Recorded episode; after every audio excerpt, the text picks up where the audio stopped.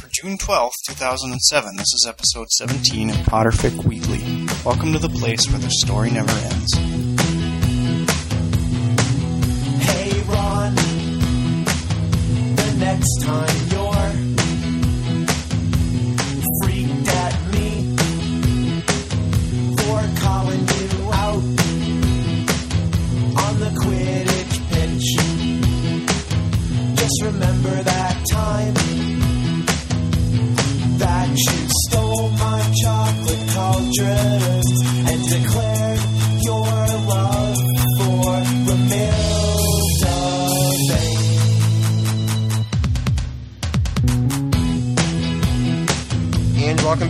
back to Weekly. This is Ryan. This is Jan.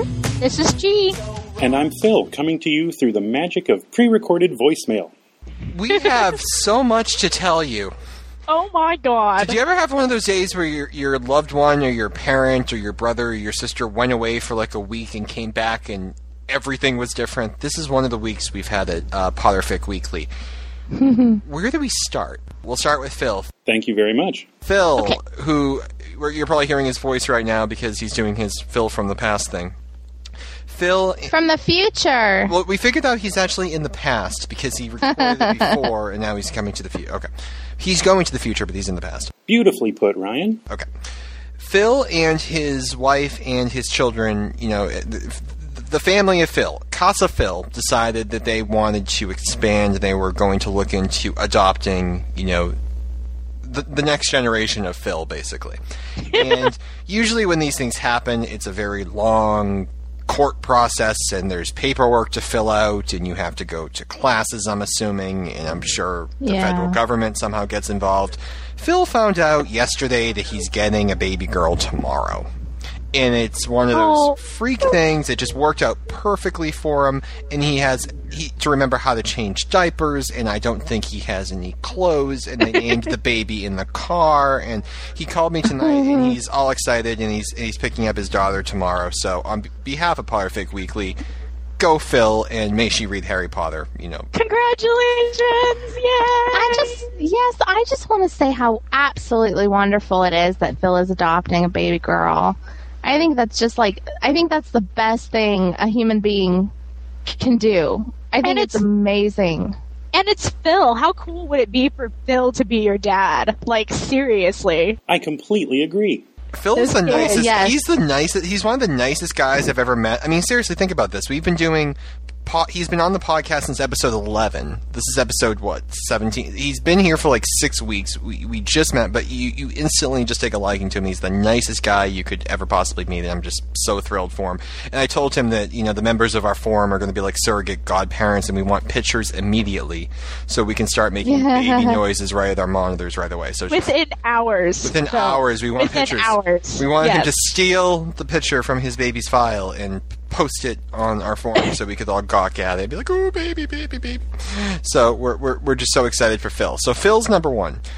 Number two, we've decided that the fic that we're going to be covering after uh, the Seventh Horcrux, which we start tonight, will be a fic by Aspen in the Sunlight called "A Year Like None Other." It is a fic that focuses on uh, Harry and uh, Severus Snape, with some Draco Malfoy thrown in for some good measure. And once we announced that we were going to cover this fic, our forum doubled in size over, over a six-hour period, A- and and we were all online during these six hours.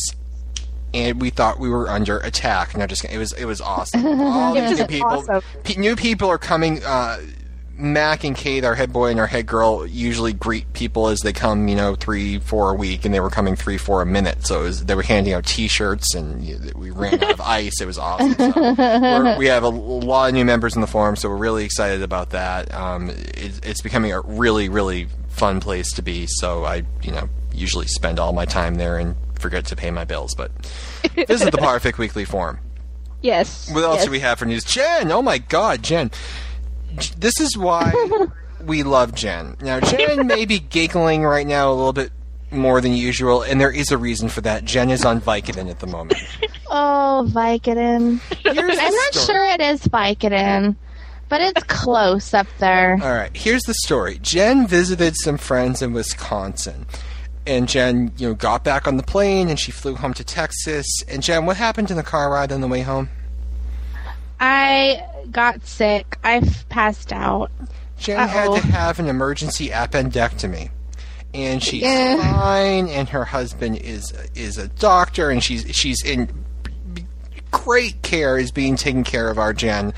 The funny thing is, good. is that Jen is one of those people that you may have met in your life who can't hold her liquor. And Oh, that's not fair. a similar thing happens when Jen takes prescription pain medication. So Oh my god. it's it's been a very fun week with Jen, and we love her so much, and we want her to get better. But we are on some level enjoying the Vicodin vicariously through Jen. Oh my god. It's like hanging out at Cheers, the bar. It's you don't have to drink, you just have to hang out there. So, Jen, Uh, we, we hope we're not taking advantage of the situation, and we hope you're you're feeling better. And we I no, just and I have to to say, oh no, hold on. I have to say that I think that it's so funny that because we, I was on the forums and Ryan was literally like following me around, like editing my posts and like deleting the ones that aren't, you know, sane and like and I, I just have to say that I really appreciated that afterwards, like the day after, I would wake up and everybody would tell me all the little fun little things Jen said the night before, like, you know, stop talking to your shoes and, you know, she make. said Danielle. She sent my girlfriend Danielle an essay on Oh my shoes are important. And I was like telling her about my Birkenstocks and like my spelling goes like second grade. I swear I'm not God, I swear to God, Jen called me and IM'd me at midnight and said, I need Danielle's telephone number. I'm like, well, Jen, I think she's Oh asleep. What's your question? Can you tell me the difference between baking and cooking? Oh, evidently it was important at the time. I don't, I don't know. In the fight you had with Mr. George, your next door neighbor, about his TV volume? Yes. No, it was I was defending him. Like I made everybody in the room talk in a whisper because I was afraid that we would um, wake up Mr. George, the neighbor from next door. He doesn't like it when people talk loud. Jen, It do you interrupts have a his sleep. Jen, do you have a next door neighbor named Mr. George? No, I don't have a neighbor actually. We live like 2 miles away from the the closest other house. Oh like it's just completely and I was very serious and everyone that came in the room like I was like ecstatic about them being very quiet. So I've had numerous numerous things and my poor husband. Oh, my poor husband. Jen asked me, why does James keep looking at me saying, I want to suck your blood? And I said, Jen, you thought he was a vampire. You kept telling him he was a vampire to get away from you. He kept taking blood. Oh. All right. Oh, so the poor guy. But I'm fine. I'm so fine. just wait for the blooper reel, everybody. She and I were looking at each other like, do we let her on the podcast? Well, we kind of decided that if she didn't, if you don't sound coherent, we'll just make a graceful exit for you, Jen. we don't want you to like be what a embarrassed. gong smash. and that's enough of Jen. Goodness. If some of the things that you said to me the other night ever get out in public, I don't think you would ever speak to me again. oh, I was Oh. concerned. I was concerned because when I said, Jen, you know, I'll be there in a minute, meaning in the Skype room to record tonight's episode, she said, Where are we going? and then she got lost on her way at the Skype room, so I was concerned. Oh. and I'm s- I'm I'm not totally gone yet too, and that's sad. Oh, God. Well, Oh, let's jump into tonight's episode before Jen says something which gets us canceled. Funny oh how we. Lord, I don't think we can get canceled, can we? I like, don't a- We, we might Unless- not. Maybe we won't get picked up for a second season. I have no idea. All right. yeah, it's true. All right, so to um, just cover a little bit of housekeeping. Uh, housekeeping, we are starting our second fic tonight. We are starting The Seventh Horcrux by Melinda Leo. Now, I have to just stop for a second. We've been talking about Phil and Jen. I just want to talk for a second about uh, Melinda Leo. The only interaction I had with her uh, prior to a few weeks ago was I read um, her Power of Emotion series on vacation a few years ago. She was one of many authors I had read from. I enjoyed her stuff very much.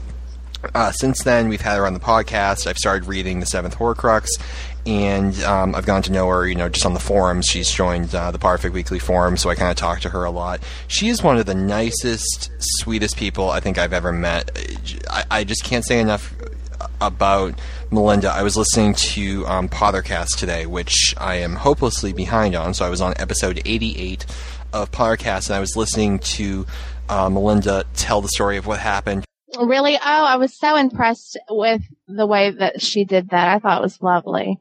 And for those of you who um, aren't up on it, what happened was someone took the Seventh Horcrux um, off of the internet, packaged it on BitTorrent, named it Deathly Hallows, and tried to get it out there as a leaked copy of the book. So people were actually reading the Seventh Horcrux thinking it was Deathly Hallows, and at one point people were selling it to other people, which is a huge deal with fan fiction. You're not supposed to make any money from it whatsoever. It's one of those things where It's a good it's a good way to bring the whole fandom crashing down. yeah, it can it could certainly end the fandom. If Joe wasn't so supportive of this fandom, it wouldn't exist. You know, plain and simple. These are Right. this is her property. Everything here belongs to Joe. We're just playing with it for a little bit.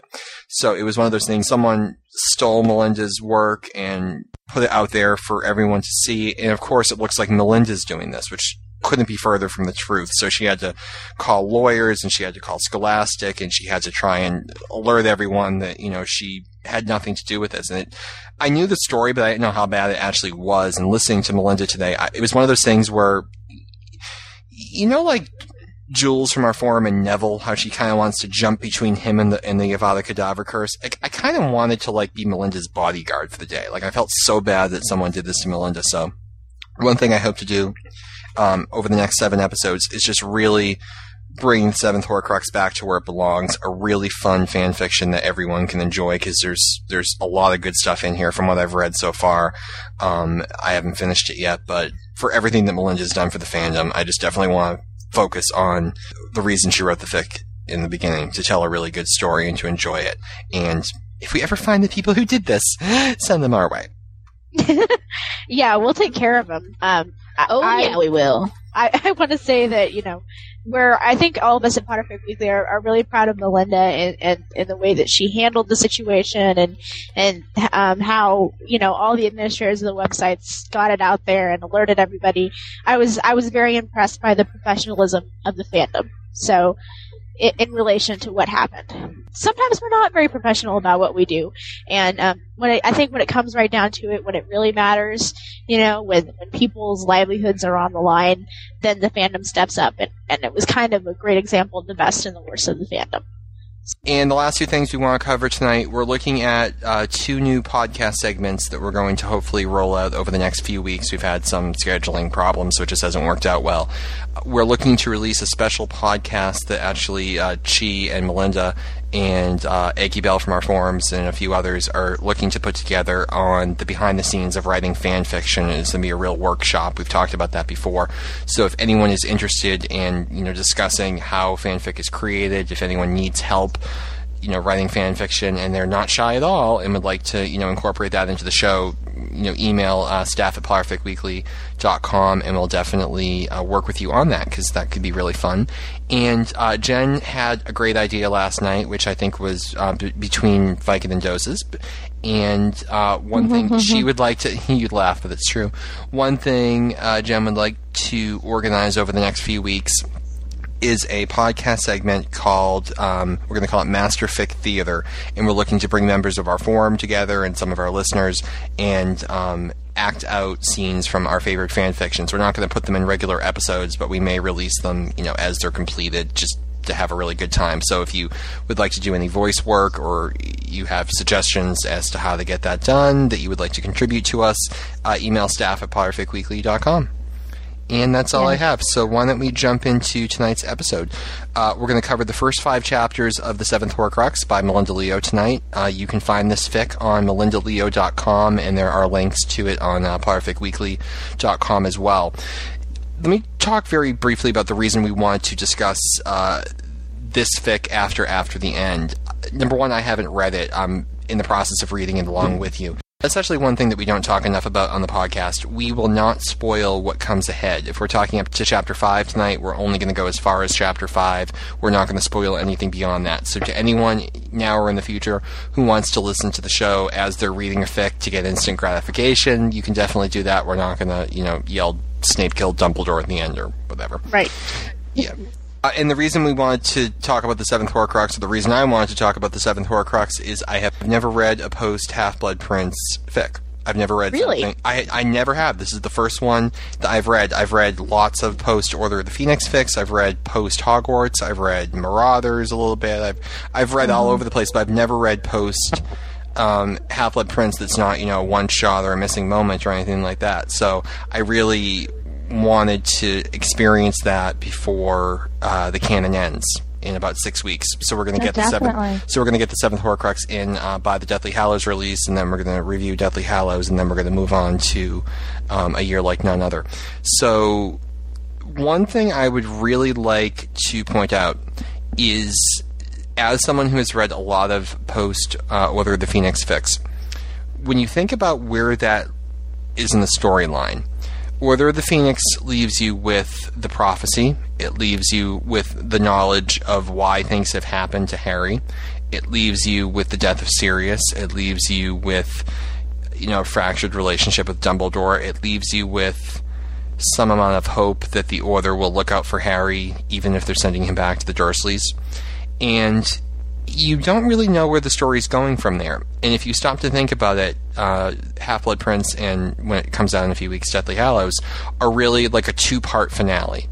And they really take everything you learned in the first five books and they really bring you up a mountain in Half Blood Prince, drop you off, and then you you have the final you know installment in, in Deathly Hallows.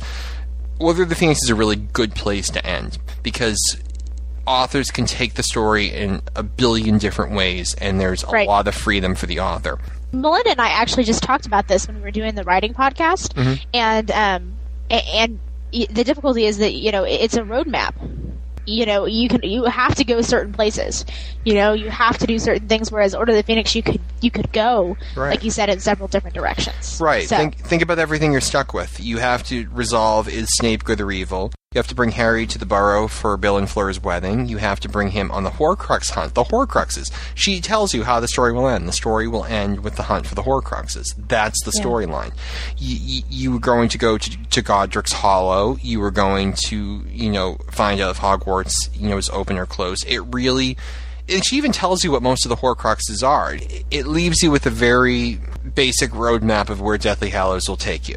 You don't know how it will take you there, but you know where you're going. And I think that really is a straitjacket for a fan fiction author because they have to write Joe's story. They can't write their own. They can write Joe's story their own way, but if you're not particularly fond of the Horcrux idea, or if you really don't like Bill and Fleur, it's going to be kind of boring. So I want to just point out as we start that when we go through this fic, this is Melinda, who I think is a masterful author, trying to kind of duck around the requirements that Joe set out when she finished Half Blood Prince. I know fan fiction authors do that a lot. Authors have challenges for each other, and do those produce the best fanfics? Mm, I'd say they may be the most imaginative ones, but I think the best fanfic is one that an author sits down and, and writes themselves because they have an original idea.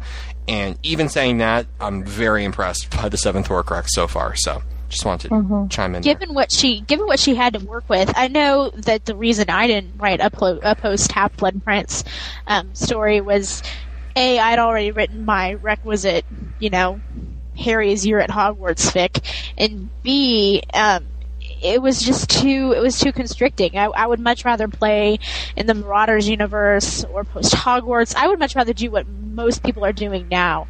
Um, so uh, so kudos to Melinda for for trying to do something that's very challenging creatively. Creatively challenging. Uh, before we jump in, why don't we hear what Phil has to say? Okay, so here's my take on chapter one of the Seventh Horcrux. Um, to me, when I was reading this, there were two major themes that sort of came through in this first chapter. Obviously, the first one being uh, Dudley's newfound powers, or I guess I should say newly discovered powers. He's he's had them uh, all along. It's just that it was a deep, dark secret that was never revealed. And then the other thing being the the uh, typical hero's um, dilemma of choosing love over choosing the mission at hand. And I think both of those are really important themes in this first chapter. Um, start with Dudley. The I, I really liked this. I thought this was a very cool uh, piece of information to reveal in this story. It's it's something that has been speculated about for quite some time, but never really confirmed, obviously, in any of the canon books. And I liked the way that it was handled uh, in this story because Dudley was not aware. He was he was kind of at 16 where Harry was when he was, you know, say nine, ten years old, of making these things happen and not understanding why. Um, but the difference for Dudley versus Harry is that when Harry had this happen, he really truly didn't understand anything about it. He had no idea where these things were coming from. Versus Dudley, who thinks he knows that there is magic that exists in the world.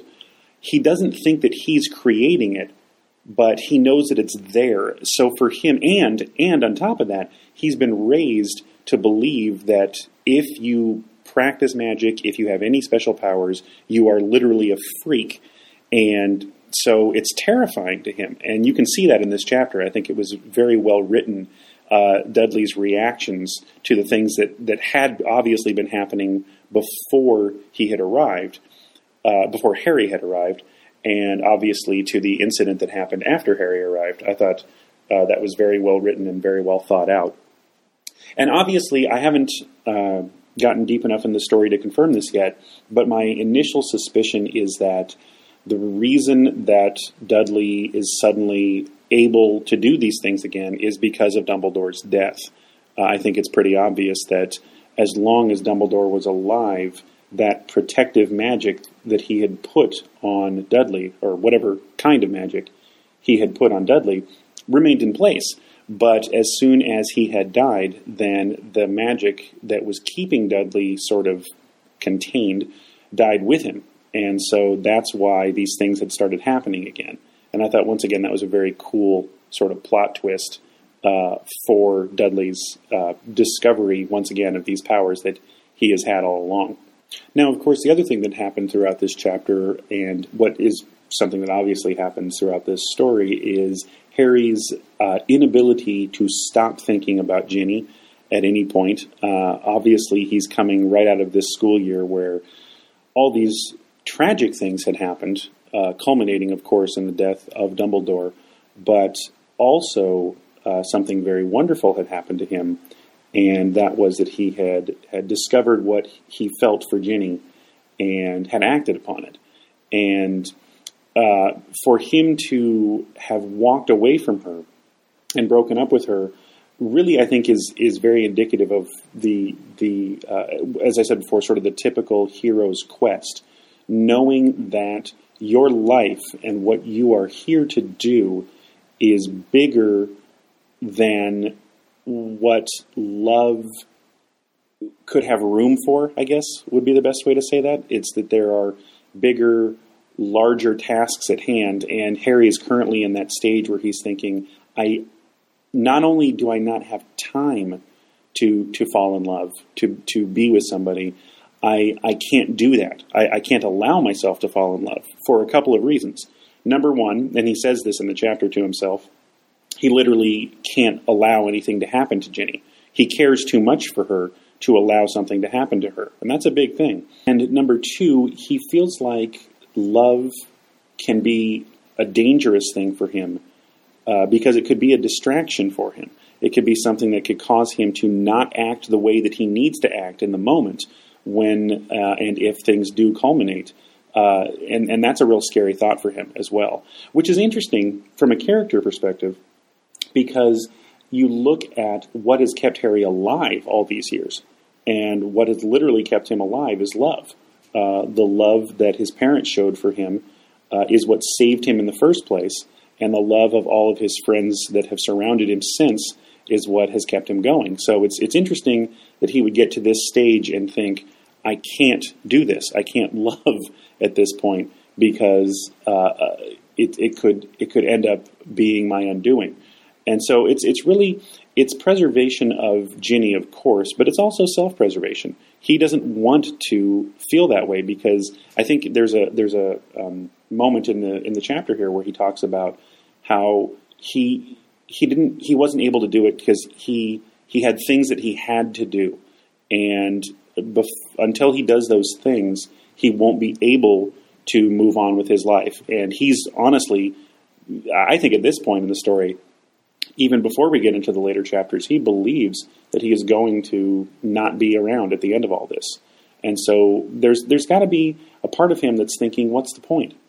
You know, in, in some small way, you know, I, I, I have these feelings for Ginny, and uh, as it says in the chapter, sh- Ginny makes me want to to get more out of life.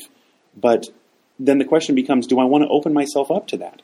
Do because if I truly believe inside that I'm not going to be around when this is over, what's the point of falling in love? What's the point of of opening up this whole world to me that will suddenly be ripped away when uh, when the the battle occurs, when the time comes? So, in a lot of ways, it's similar to the attachment issues that he's had throughout his entire life, where it's him not wanting to allow something in for the fear that it might go away. And in this particular case, it's beyond that, I think. It's the fear that uh, uh, there's there are things that he's not even aware of that he wants out of life. And Ginny is starting to show him what those things are.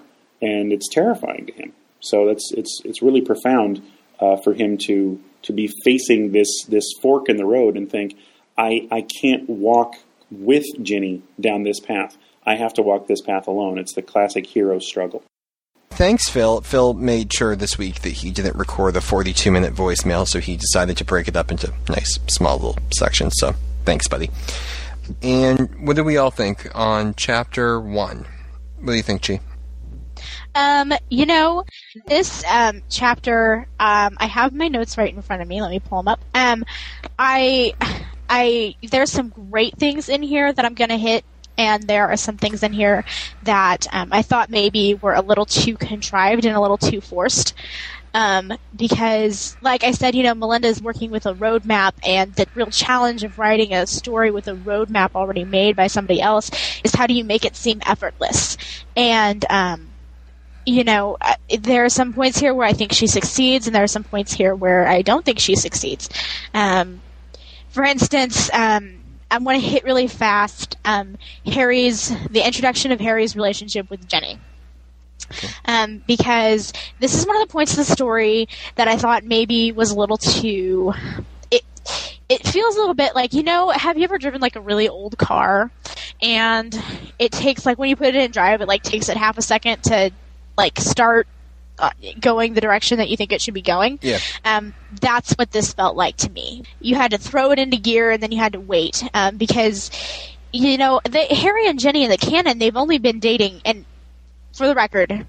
I'm a Harry Ginny fan, so it's not like I have something against the ship, but um, they've only been dating in, in canon for like what three months, and um, you know, Harry is um he's so in love with her and how is he gonna live without her? And I was like, eh, like whatever. like, you know, I, I would I'm just having a hard time assimilating that because it's not something I recall from canon, and I might be wrong, but I don't remember Harry being desperately in love with Ginny. I remember him being very attracted to her, and their relationship was really starting to go somewhere, but I don't remember this, like, I can't live without you you know, deep abiding love yet because they're 17. like I don't know many people that are capable of at 17 really deep abiding like I can't live without you love and so this kind of was like a little too a little too romance novelly, a little too um just a little too forced. Like Melinda was trying to pick up the story where she wanted it to be, not necessarily where Half Blood Prince left it. I think the story would have been a lot better if he she would have started off with him missing Ginny, but not necessarily like you know pining the way that he does. And then you know over the course of the year, he finally he just kind of discovers what Ginny has been doing for him, like mentally. Um, but you know, it's just a creative choice, and and um, that was my feeling on it. So I've talked for long enough. Somebody else go. in some regards, I agree with what she's saying. That I felt that Harry was very much amidst a romantic novel, you know, like one of those girly ones that you read on a rainy day. Um, just the way he pines for her. But at the same time, I have to admit that I really liked the interaction between Harry and Ron uh, because Ron knows he's pining. That kind of, you know, that kind of interaction, that kind of dialogue, I was loving. Um, I I have to admit though that I found that the the every other sentence, Ginny period, slightly. Um, it took me out of the story rather than made me feel like it was very profound and deep and I felt and I know I've talked about this, but in in reading it like that, I felt very much like um and after the end, one word they could say things very simply with one word even and it would just mean so much and it was so deep and like I have no idea how it came across that way. But in this first chapter when they say, you know, the word like Ginny period, like I don't I felt that it was too early to start him pining away like that. I didn't feel that profound. I didn't get into. I couldn't get into it as easy. Well, it was so Um, like it felt like a word. the pool without any swimming lessons. exactly. It just felt like a word, and so and because of that, it was hard for me to like get into it, and so I kind of just took it in stride. And so that was something that I kind of had wished that maybe she had waited just a little bit longer. I mean, but I, at the other hand, I really like how they show us right off where her Harry and her world is starting. He is, you know, her Harry in the in the world that she's created with her fic. He's obviously a little. He obviously pines for Ginny, and that's fine with me. Um, and and it's not like she just started off with him. Like she had him, she had him go through the right emotions. It wasn't just like I didn't feel like it ended and we picked up eh, with a new brand new Harry. Like I felt that she explained the pining process enough that for this fic it was believable. It was good. Does that make sense? It does. I mean, one thing that's very clear here is, you know, at the end of Order of the Phoenix, there wasn't, you know, you know, the gong was slammed, and you have a whole new story coming out at the beginning of the next one. This is essentially a continuation, and there are parts to Half Blood Prince that I would suspect Melinda did not like where the story ended and wanted to rectify that. And one thing I can tell that I know Melinda is very into ships. I know Melinda is very into the Harry Ginny relationship, and she's more uh, relationship oriented than Jo is. And to be quite frank, anyone who's in fan fiction and, and loves it and reads it, you know, and, and you know goes on you know the websites that we tend to go on and you know reads the fics we tend to read is probably going to be more relationship oriented than Jo is. So I, I I think there in in these early chapters there are some scenes between you know Half Blood Prince and the Seventh Horcrux because Melinda I, I you, you can tell is trying to realign the characters just a bit like she said Yeah. to tell the story she wanted to tell and to be honest I'm somewhat okay with that. I mean here's the thing you know Harry breaks up with Ginny at the end of Half Blood Prince. Now I along with you know Phil and Mac and half of the free world apparently was throwing things at the book screaming you idiot you idiot what are you doing but you know, we that that isn't the story we wanted. And after having read, you know, fan fiction since that came out, you know, after the end, you know, told the story I wanted to hear. You know, Curse of the Damned, you know, Power of Emotion, you know, maybe the Seventh Horcrux, tell the story of Harry and Ginny, which is, I think, is is a very solid perspective to tell on the hero's tale. Tell it through how he deals with the girl he loves. So Right. it's it's difficult to go back and remember. Well, in canon, does he love Ginny yet? Does he not love Ginny yet? But I definitely take what Jen's saying. You're three or four paragraphs into the fic, and, and Harry is, is is is pining for Ginny. Well. I don't think he would have done that based on what we saw at the end of Half Blood Prince. He seemed, you know, damn determined to do this. So, I definitely Yeah. think there there are- there are some seams here, and I think Melinda wanted to tell a different story than Jo had started to tell. So is it noticeable if you've read, you know, the last chapter of Half Blood Prince and the first chapter of you know, the Seventh Horcrux? Absolutely, it's very noticeable. Yeah. You can tell the difference. But you know what? to get Melinda to the point where she needed to go, I'm okay with a few scenes. But I will I- say, I, I thought the right. Gi- I thought the Ginny period, Ginny period, Ginny period did get, did get a little old myself. I'm like, Yeah. I was actually I was actually putting it to music. It's like Ginny. like Mandy. exactly. Blue moon. Oh my God. No Oh. singing. Okay, here's my question. Um, y- y- one, I have I have two questions about the Dursleys for you guys. Yep. Um, because I want to I want I know my perspectives, but I want to know your perspectives. Um, Shoot. Is it obvious to you a how much Melinda hates the Dursleys, and b what did you too. think of Dudley as a wizard? As a wizard, I I, thought I'm curious.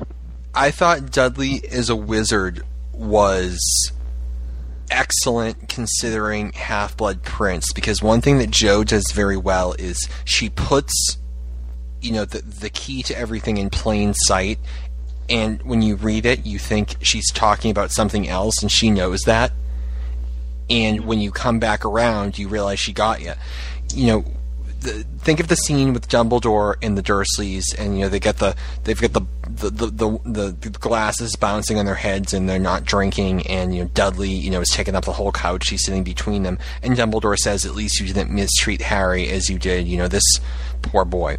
What you think reading that is, you know, they they they haven't, you know, pushed him, and they've coddled him, and they've, you know, filled him, you know, with the, the the feeling that he is perfect in every way, and they haven't, you know, and, they haven't let him see the real world, and they haven't done well by him.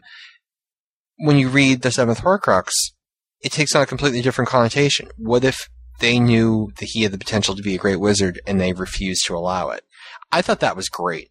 I thought th- the concept of Dudley being a wizard was, at least in my mind, I hadn't thought of it. I thought it was original. I think everyone who reads Jo's Clues thinks Petunia, so I thought that was, you know, kind of a little bit of misdirection. I, I, I was a, I was a really big fan of, of, of Dudley being a wizard. Just now, you can argue, you know, the placement of it, you know, a few paragraphs into the story, you know, kind of came at you a little, a little too strong.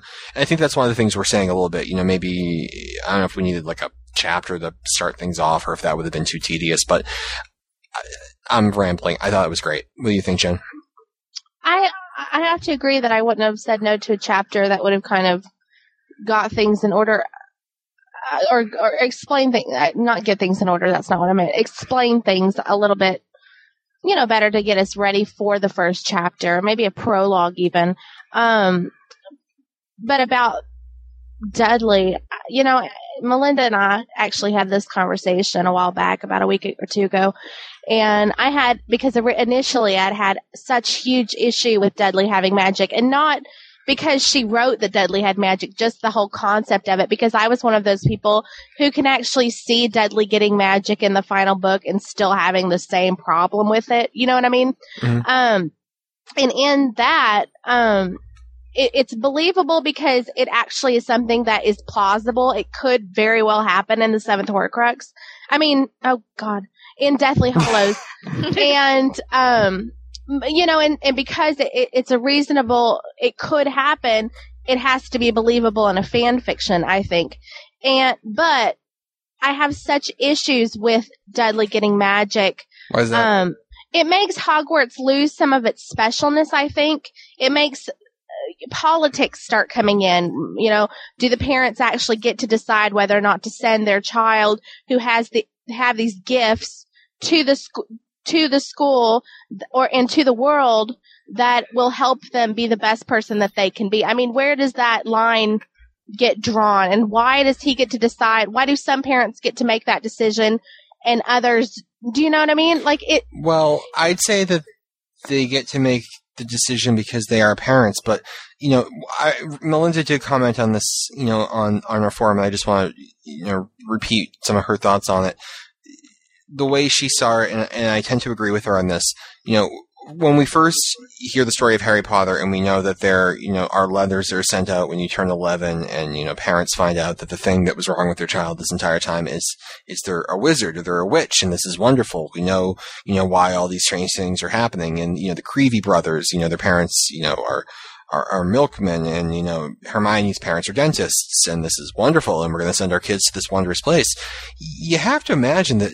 Okay, picture you, and you know you have an 11 year old, and you get a letter from you know an old Someone man. you don't know. Yeah, uh, Yeah. an old man you don't know in England who's a wizard and he wants to teach your kids magic. Please send your kids on the 1st of September with, you know, a toad and a wooden stick and we'll take care of them. I mean, most parents don't let their kids play in the street, you know, because they might get hit by a car or get grabbed by somebody. I mean, you have to imagine that, you know, when you're 11 and when you're, you know, Harry and you're seeing Hogwarts for the first time, it's this wondrous place you don't think, okay, maybe there's politics here. but I think that's a very reasonable interpretation. And look at, you know, the storyline that we just saw in, in, in After the End when there's a war going on and parents are yanking their kids out of Hogwarts because it's not safe.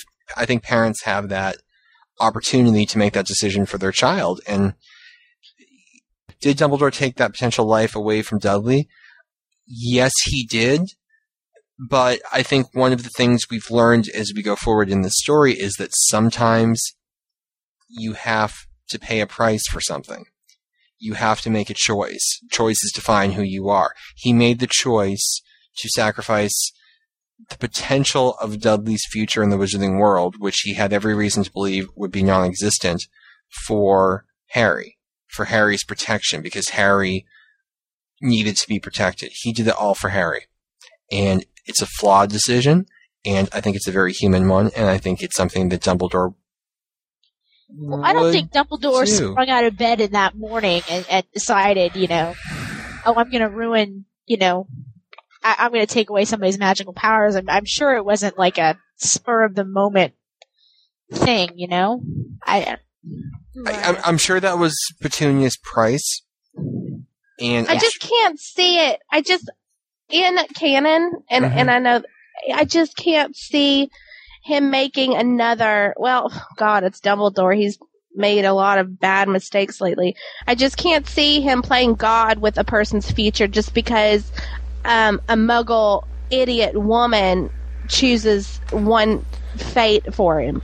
You know what I mean? Well, look at it this way. If you're Dumbledore and you go to number four Privet Drive to tell Petunia that her sister has died and she needs to take in Harry for his own protection. And we don't know when that happened. This could have happened well before, you know, James and Lily died and this could have been a preemptive measure. We don't know what the story is here. But well, we do know that he just left a letter. He didn't, he didn't go in and see him. Like in, in, in Yeah, but we don't know if there was any interaction between Dumbledore and Petunia before that. We don't know if there was an Yeah. arrangement that was made and the letter was left saying, you know, per our agreement, you know, here's Yeah. the baby, you, you know, you have, a, you will keep up your end of the bargain. And maybe when, you know, the, the letter comes from Dumbledore, remember my last, he's referencing the warning he gave. I don't know. But one thing I will say is that you know, Dumbledore goes to Petunia. Petunia says, "These are my terms. You will keep my boy away from those freaks." And you're Dumbledore, and you know there is no way she will possibly let Dudley go to Hogwarts. You know, I can, I can, you know, let him be who he is, and he will never experience Hogwarts. She, will not allow it. And by doing this, I could save Harry.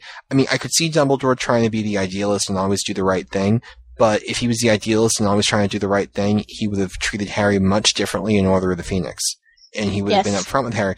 Dumbledore makes stupid decisions because he loves Harry too much, and I think he did it here. And I don't even think it was a stupid decision. I think it was a worthwhile decision. He saved Harry for 17 years at the cost of, you know, Dudley's magical abilities, which he never would have been allowed to to, to use. He would have been Crabbe or, or, or Goyle at best, and he would have not gone there at worst. So, Right. Right. I complete. I mean, I excuse me. I can see both sides of the argument, and like, here's my problem. Gosh darn it! It's like she's giving us exposition with a capital E and shocking revelations capitalized. You know, Mhm. that was my notes on this chapter. Was there was too much plot thrown at us at too short a time. Like, you know, the big deal with um, Harry and Ginny, and you know we find out Dudley has magic, and then eventually Ron and Hermione are going to show up. And that's three major plot Yeah. points in the space of like 5,000 words. And like, I'm just going, oh, like my head is spinning. Can anyone else picture Chi their computer like grabbing onto the desk, going, "Oh my God, it's another one!" yeah, um, yeah, and I think that's that's a great point. I mean, we have you know Ron and Hermione arriving, and they're supposed to put you know you know a spell on Dudley that will take away his magic again. And the magic that Dumbledore put on Dudley is failing, and I haven't read beyond the chapters for tonight, so I don't know. But I think Phil's right. I think it's failing because Dumbledore died. And don't tell me if I'm wrong, but you know, I, I, I do see that as, you know, almost like the magic that, you know, Dumbledore placed on Harry to keep him confined in the astronomy tower so that he couldn't risk his life to try and futilely save Dumbledore. You know, it, it snapped off the minute Dumbledore died, Harry was free. And, you know, this is ancient magic maybe that Dumbledore put on to Dudley, which has been, you know, applied over the course of 17 years, slowly after, in the days after, um, you know, you know, Dumbledore's death, it starts coming out a little bit at a time, or maybe it was like a band-aid being ripped off. I don't know, but I, I thought that was a great subtle point that's not really mentioned, but I thought that was just a great little detail to add in there that this is happening now because Dumbledore is dead. It just, that felt completely, you know, that flowed very well for me, I thought at least. And, you know, when you have Petunia demand that Harry fix it, I felt the timing was a little bit off there. It seemed like Ron and Hermione just happened to show up right at the, at the immediate time. And one thing that even seemed a little weird later was that, you know, Ron mentioned that, you know, Mr. Granger had taken him and Hermione to a diner, and I'm trying to think when did they have time to do this, because they just left Harry and he just got from the train, and now Ron and Hermione are already there. I just was, maybe I'm just a moron and couldn't figure out Melinda's very well thought out plot, but it just seemed like I was having trouble figuring out when things were happening. But there is a lot of information here, and the chapter really leaves us with Harry, Ron, and Hermione at number four Privet Drive. They're gonna fake, you know, they're gonna fake it with Dudley and just put, you know, a, spell on him that makes him cheerful, and hope Petunia never notices. And the goal is where it was at the end of uh, Half Blood Prince on figuring out where to go from here with the Horcruxes. And we've been giving some constructive criticism, so I'd just like to point out one thing I thought was fabulous about this chapter. And and you guys were saying this earlier too. I love the end of the chapter where where Ron and Harry are in bed, and you can picture this. These are guys who lived in the dorm together. Why why are we laughing at me? It's just that phrasing. Ron and Harry are in bed. You're gonna have all the slash makers out there going, yeah. Melinda, Leo, where are the facts? I, I thought I put like an R on the end of one of their names. Um, I'm like, Melinda's not here. Okay. Of course, we have Harry and we have Ron, you know, spooning in bed as they have so often over the course of the past seven years. That's my favorite scene. Harry and Ron spooning. Um, yeah.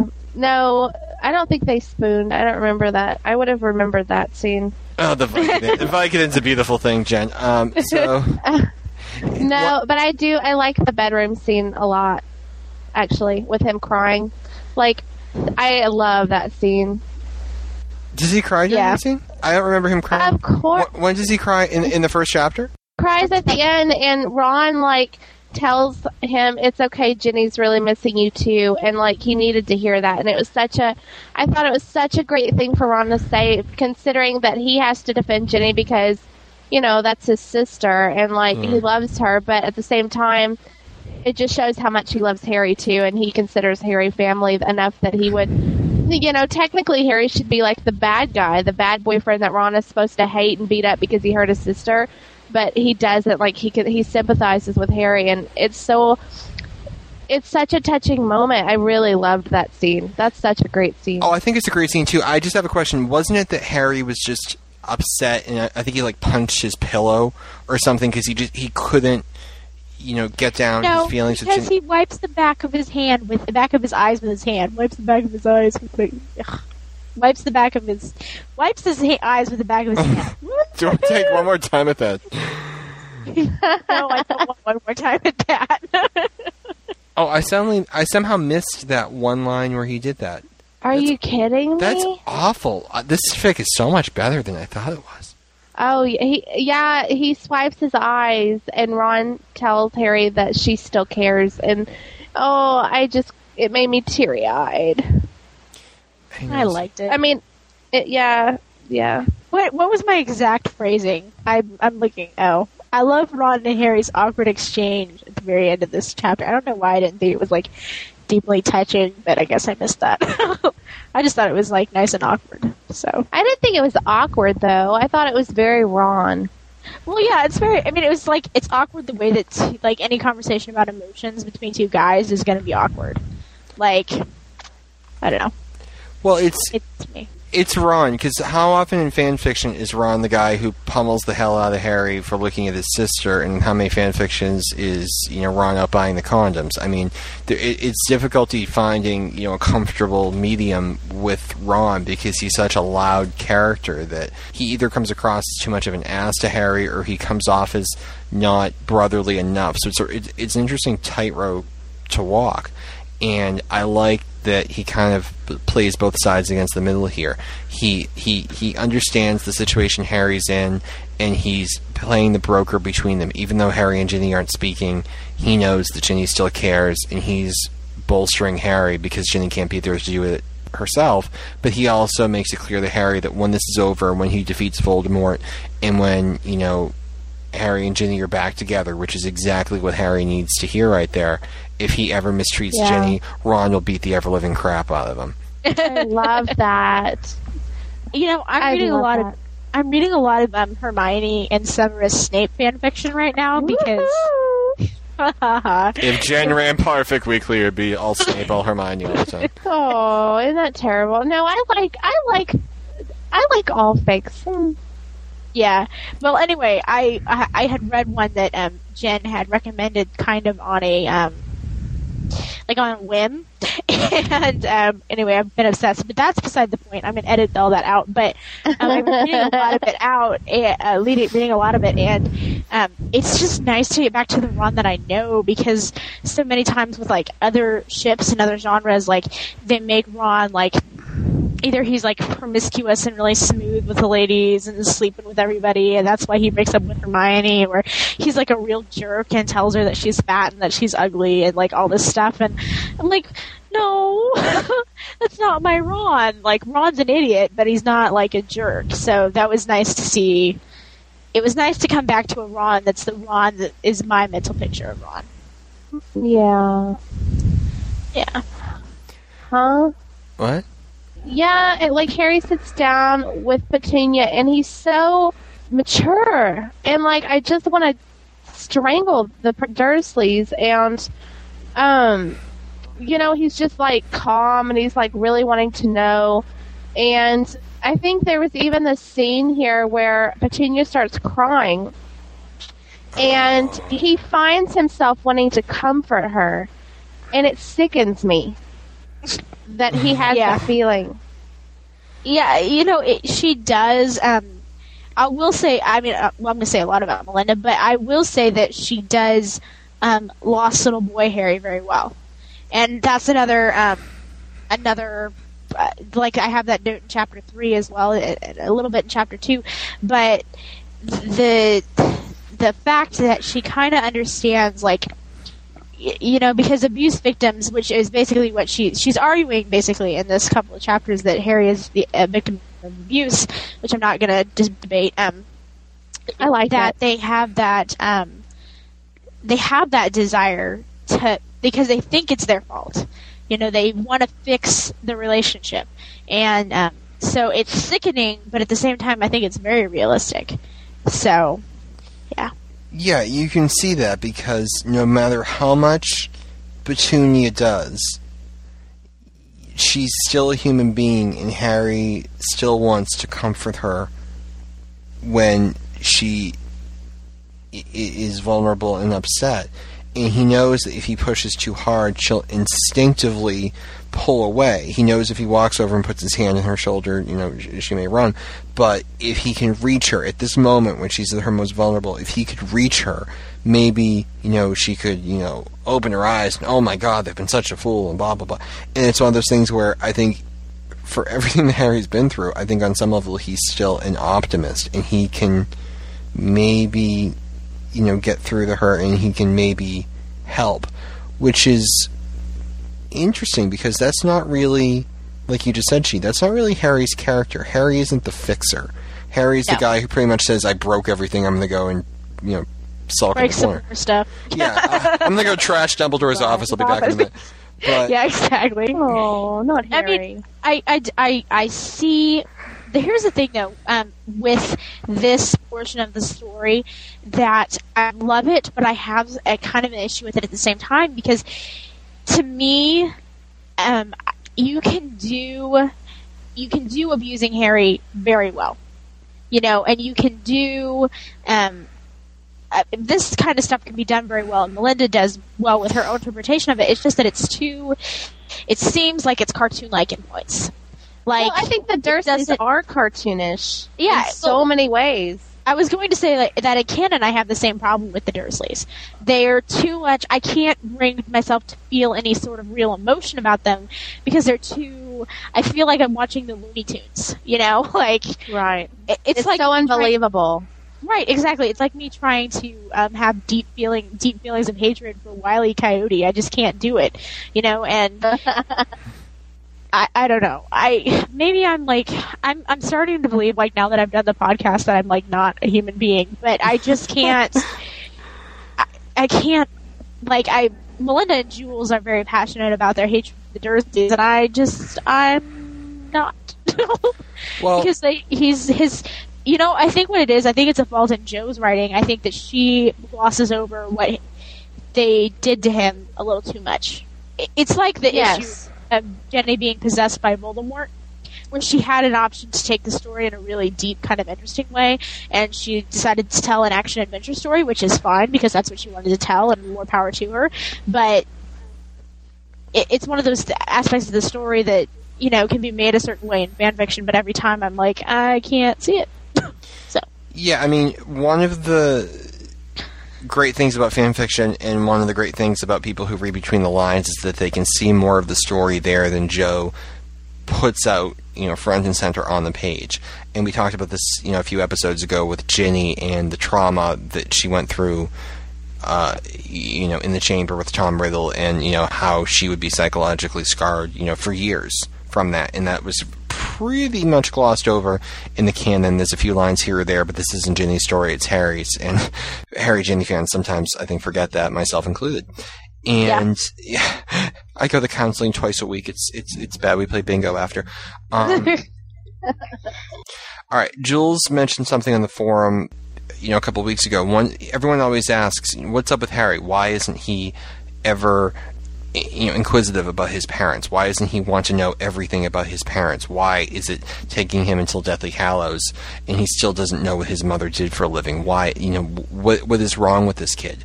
He was raised in a house where he was told never ask questions, and that's something which has affected." the character in the canon he he does not ask questions he does things strangely he has you know a, a, a complex where he will not bring his friends into the fold without a fight how much of that is because the kid has been an absolute loner since the day he turned 11 I Yeah. think that I think there is enough in the canon that you can pull it out and you can make a very factual assumption based on what Jo is telling you and I think you know, I, I think you can have some success with that. So when you look at the Dursleys, and when you look at the way that Harry is towards people, and when you look at how stunted he is, you know, as a person, and when you look at the way he treats people and how good he is to people, how you know at the beginning of Half Blood Prince he will sit in the- car with Luna and Neville and not in the cool kids car with Cho because these are my friends. You know that he's just a good guy be, be, because of the Dursleys. So I, I don't know. I mean, we're not going to get into are the Dursleys abusive? Yes or no? I think they personally were very abusive to him, both physically and psychologically. But I think that they are they are very intense. But one of the things I think that Melinda does a good job at is she explains the Dursleys, which is what we need. We need to know why why are these people so terrible. And there's a scene where you know, Harry looks at Petunia and says, "You really hate them.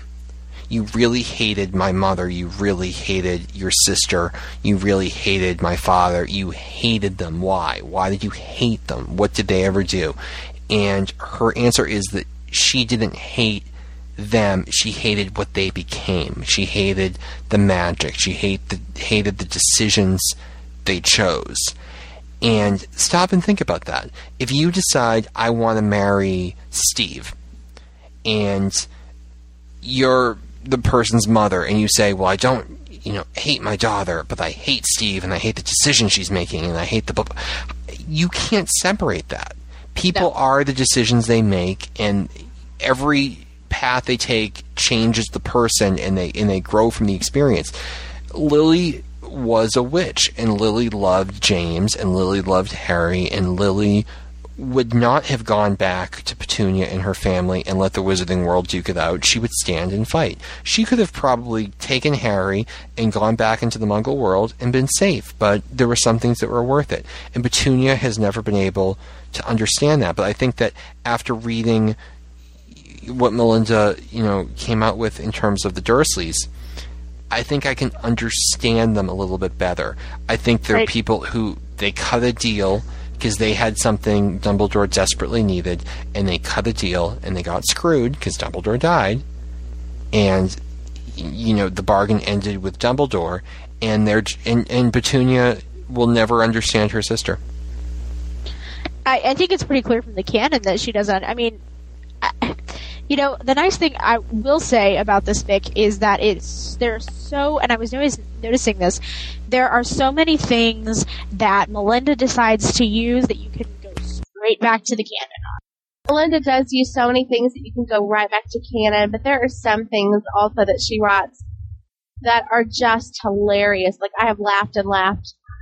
Like, for example, Hermione's new infatuation, instead of um the elves rights she's gonna make the Dursleys like Harry by giving them treats and pastries.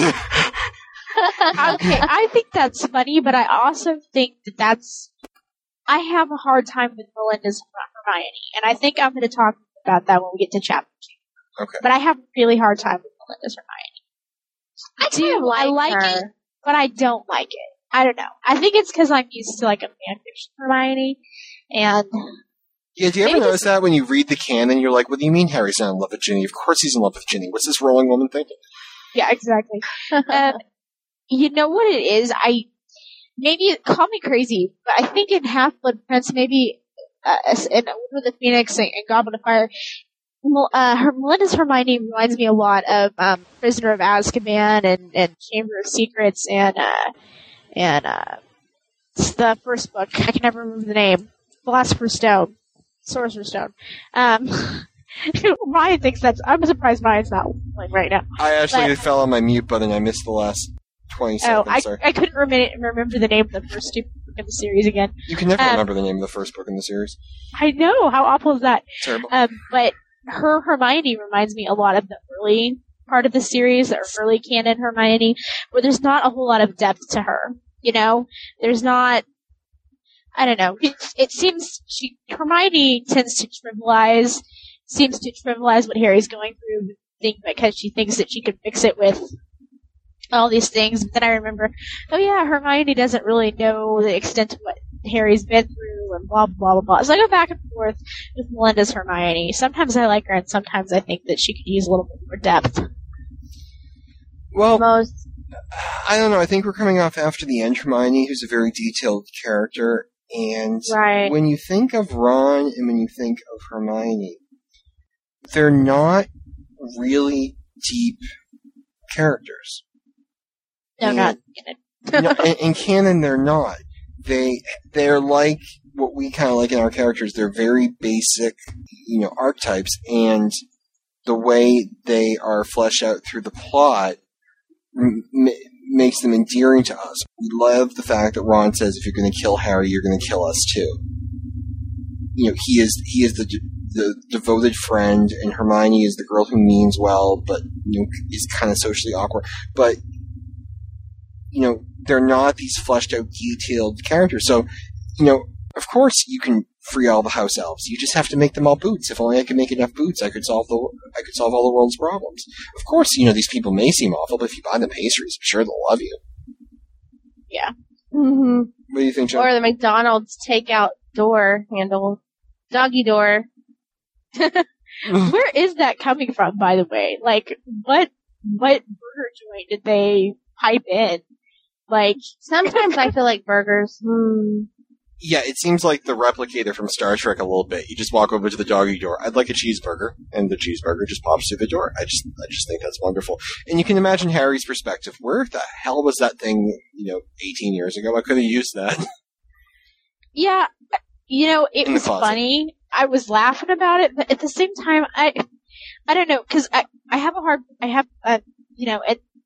I hate to be. I always am like I have a hard time with, but I really love the story. So the little things like really pop out at me. Mhm. It is strange juxt- juxtaposition of um, Melinda trying to hit us over the head with like how awful the Dursleys are, with Hermione um, making the Dursleys not awful. is kind of weird. Like they've starved him and they've locked him in a cupboard, but here comes Hermione and she can fix it with a pipe in to Sonic drive-in. You know, it just seems kind of strange. If I was going to pipe in a drive-in, by the way, to my place, it would be Sonic because that's the best. Possibly Fuddruckers. Do they have to pay for it? Here's the other thing though. That do they have to pay for the food? Like, are they stealing from somewhere? Are they conjuring it? Or All right, you're you're coming dangerously close to Jen in the in the dome of death in the whales. I think you're dangerously close to overthinking that particular plot point. Whales have feelings too. it's just that it's just that Jen and I had this conversation last night, and a lot of the things that she said are sticking with me. You want to know? I'm if- glad because Yeah, I I don't can- remember them. Oh man! All right. Um. Oh my. Um. Jen's gonna be listening to this episode. What am I talking about? Um.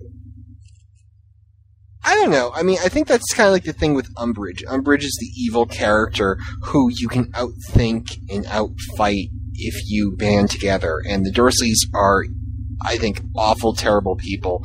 But you know, if you use a little bit of magic, you can completely mess with them. Or like in After the End, you can make their toothpaste, you know, come out a little too fast from from from the tooth. I mean, there's little things you can do to really get around their uh, their evil ways. So I actually, I, I, didn't mind that, and I really did.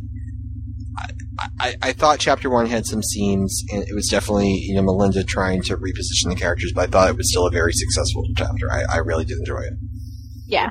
Although, for the record, the the drive-in thing doesn't happen until chapter two, so we've kind of like transitioned. We're all over the place. We're all over the place in cheese editing this one, so I'm sure everything will be super. Oh my god! Don't do that. uh, we're going out of order tonight. Jen, you still with us? Yes. Okay. Uh, so moving on a little bit um, in the storyline, uh, one scene I want to focus on for chapter two was the moment where Dudley sees Harry and Ron wrestling and thinks that Harry is isolated again and has no friends, and he can kind of befriend Ron and Hermione and, and get them onto his side.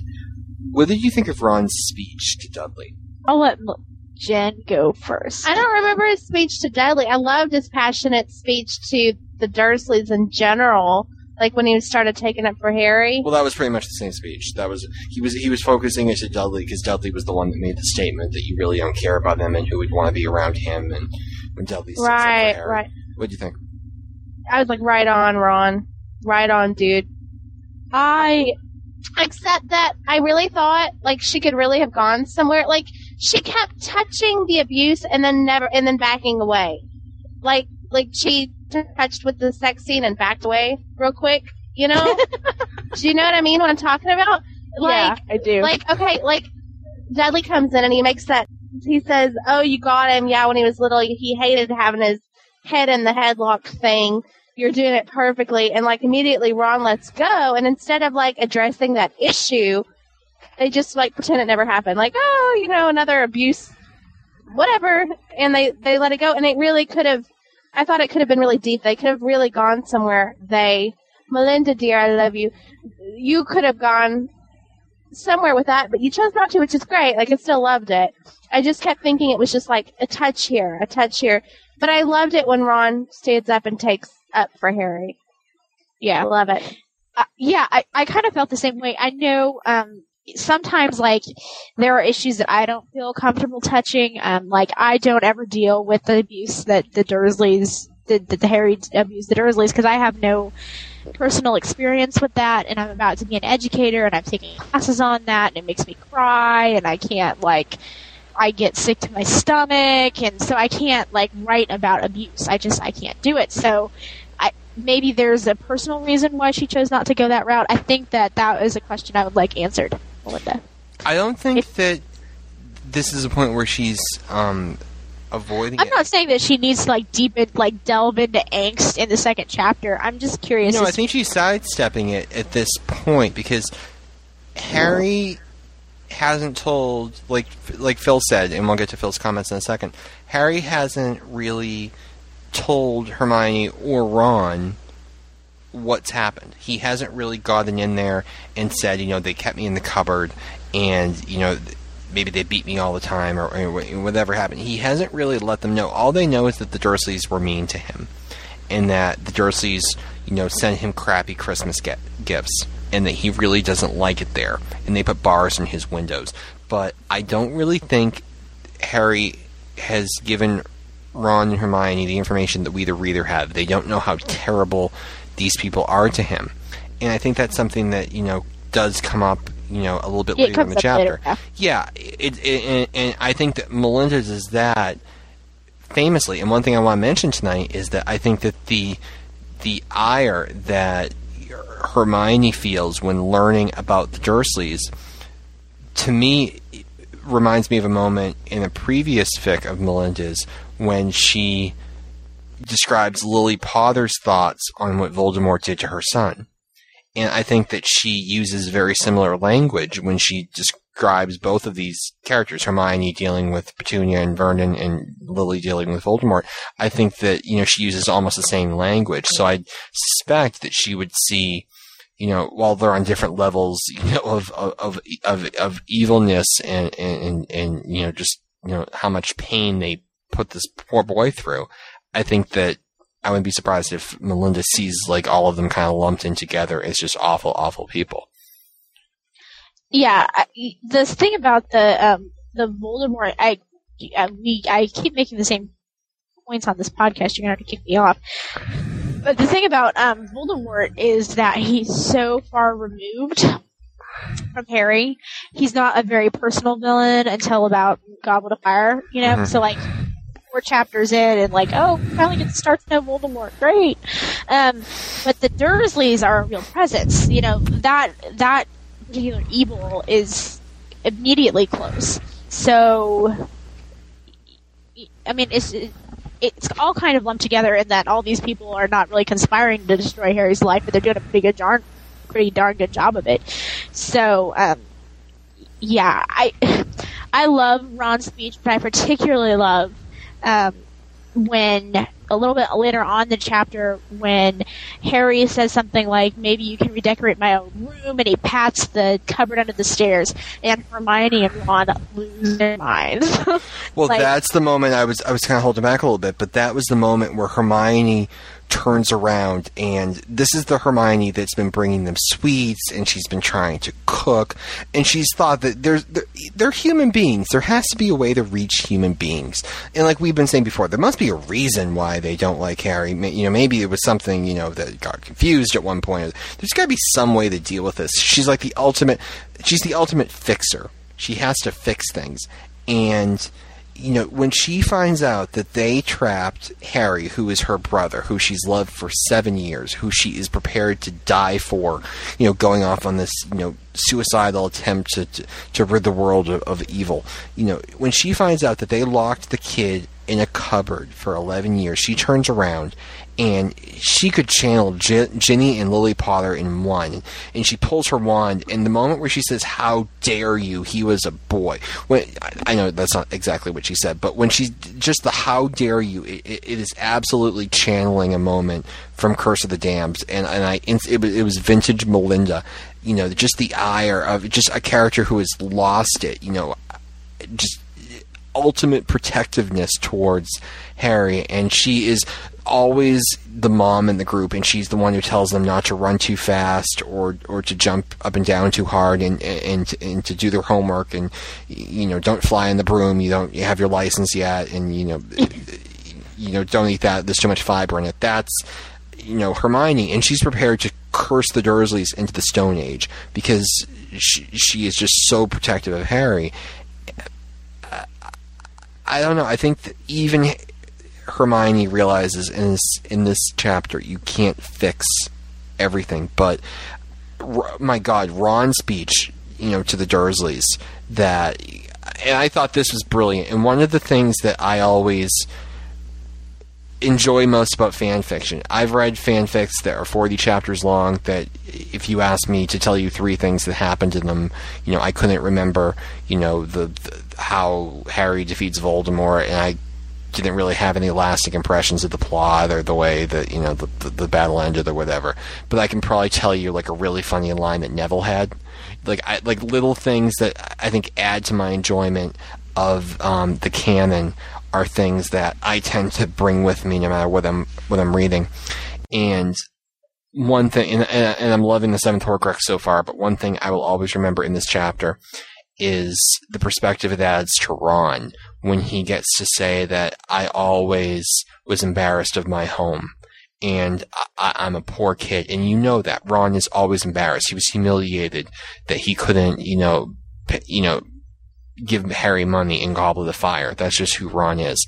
And when he, you, you know, realizes that when Harry went to the Burrow, he wasn't embarrassed, you know, to set foot into the place and he didn't, you know, look down on it at all. It's that moment when Ron realizes that he has had more than somebody and that he's had everything he's ever needed. And it's just that moment when you can just see Ron growing before your eyes. And I was just, I, I, you know, I was so proud of the character there. You know, for for a guy who's usually a very basic, you know, best friend kind of kind of stereotypical character. I thought that was just a really great moment for Ron. And of course, I just have to say I love the fact that, you know, Hermione misses and completely flips Harry upside down. Oh, I love it. Mm-hmm. You know what I like? It's actually I like how Ron gives this really like impassioned speech and ends it with, "So stick that in your pipe and smoke it." I about had a fit, Melinda. I was laughing so hard I was crying. My sister's like, "Do we need to perform CPR?" no, I'm fine. Yeah, it was good. It was bad news, but it was good news all at the same time. So Now, were you rooting for Hermione to actually, you know, curse the Dursleys, or did you figure Melinda would show some self control there? Um, I figured I had faith in Melinda. I think if Hermione had held off and, and it, there's a fine line between funny, dramatic, appropriate moment and uh, ridiculous, self-serving. I loathe the Dursleys, so I'm going to make life miserable for them. I, you know, I I trust Melinda as an author, and I had confidence that she would make the right decision, literally, and she did. I thought Hermione would like curse the blender and make it explode all over Petunia, and she would have to listen to this impassioned, you know, speech from Hermione while covered in, you know, some type of, you know, frothy I can- drink. I can see, you know, Hermione doing something that would be like a time bomb to where, you know, they come back years later and they have to deal with it. But Hermione has a little bit more subtlety than the boys do. You know what I would have loved if Hermione like opened the door. Okay, this is what I want to see. Vernon's getting in his car the next morning to go to work. Okay, and Hermione, just as they're about to leave, you know, Privet Drive for the last time, walks over and kicks the car really hard, and the airbag deploys in Vernon's face. And he's so big, he's stuck in the car. That is something I could awesome. that would be funny. I could see Okay. something like that. Okay, that's. Who wants to write an outtake to the seventh Horcrux? I'm sure Jules will do it. She's got nothing else going on in the world. Um, yeah, she's only got four kids. Plenty of time. To anyone who has no idea who we're talking about half the time, potterficforum.com. Join up. We're like family. We have Thanksgiving together. It's nice. Um, We do. It's it's you come and you join us and we we suck you into our fold and take over your life, but it's a good thing. We're like a, we're like a cult. I wonder if we could get federal funding. I bet we could. We're not a cult. Jen's, Cults are bad. Jen's our leader. Jen is our leader. 400. Okay, we can be a Watch cult the then. Jen is our deputy headmistress. We listen to what Jen says. And I did my signature I really, yesterday. I really like your signature. really? Yeah, it was very uh, regal looking. Yeah, I Oh. was very impressed. You have very pretty handwriting, even on Vicodin. It's nice. Oh, well, thank you. You should see me on a clear day. Um, there are a couple plot points in here that I like little details that Melinda put in that I enjoyed because that's the kind of thing as a writer that I love to do. So, um, the Ron's addiction to Muggle soda, I thought that was very funny. Um, I'm wondering if somebody will write me an outtake, um, Melinda, where he's nicking it from Dursley, Dudley, and he might get caught. Like, I just think that would be funny. And, um, I'm, oh gosh, I just said a British isn't allowed. And I just vehemently, okay, anyway. Um, I didn't hear it.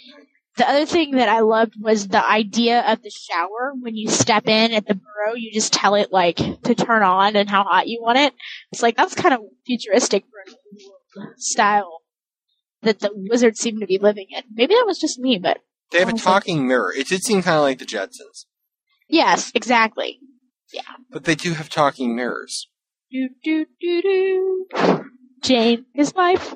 Oh god. But here's That's one like thing: the chat room. Yeah, exactly.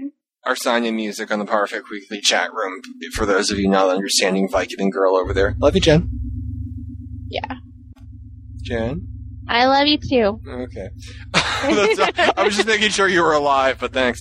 Um, one thing I just thought was really funny is we were talking about, um, you know, the end of After the End and the scene where Harry and Ginny are, are going for their rendezvous, you know, out by the water.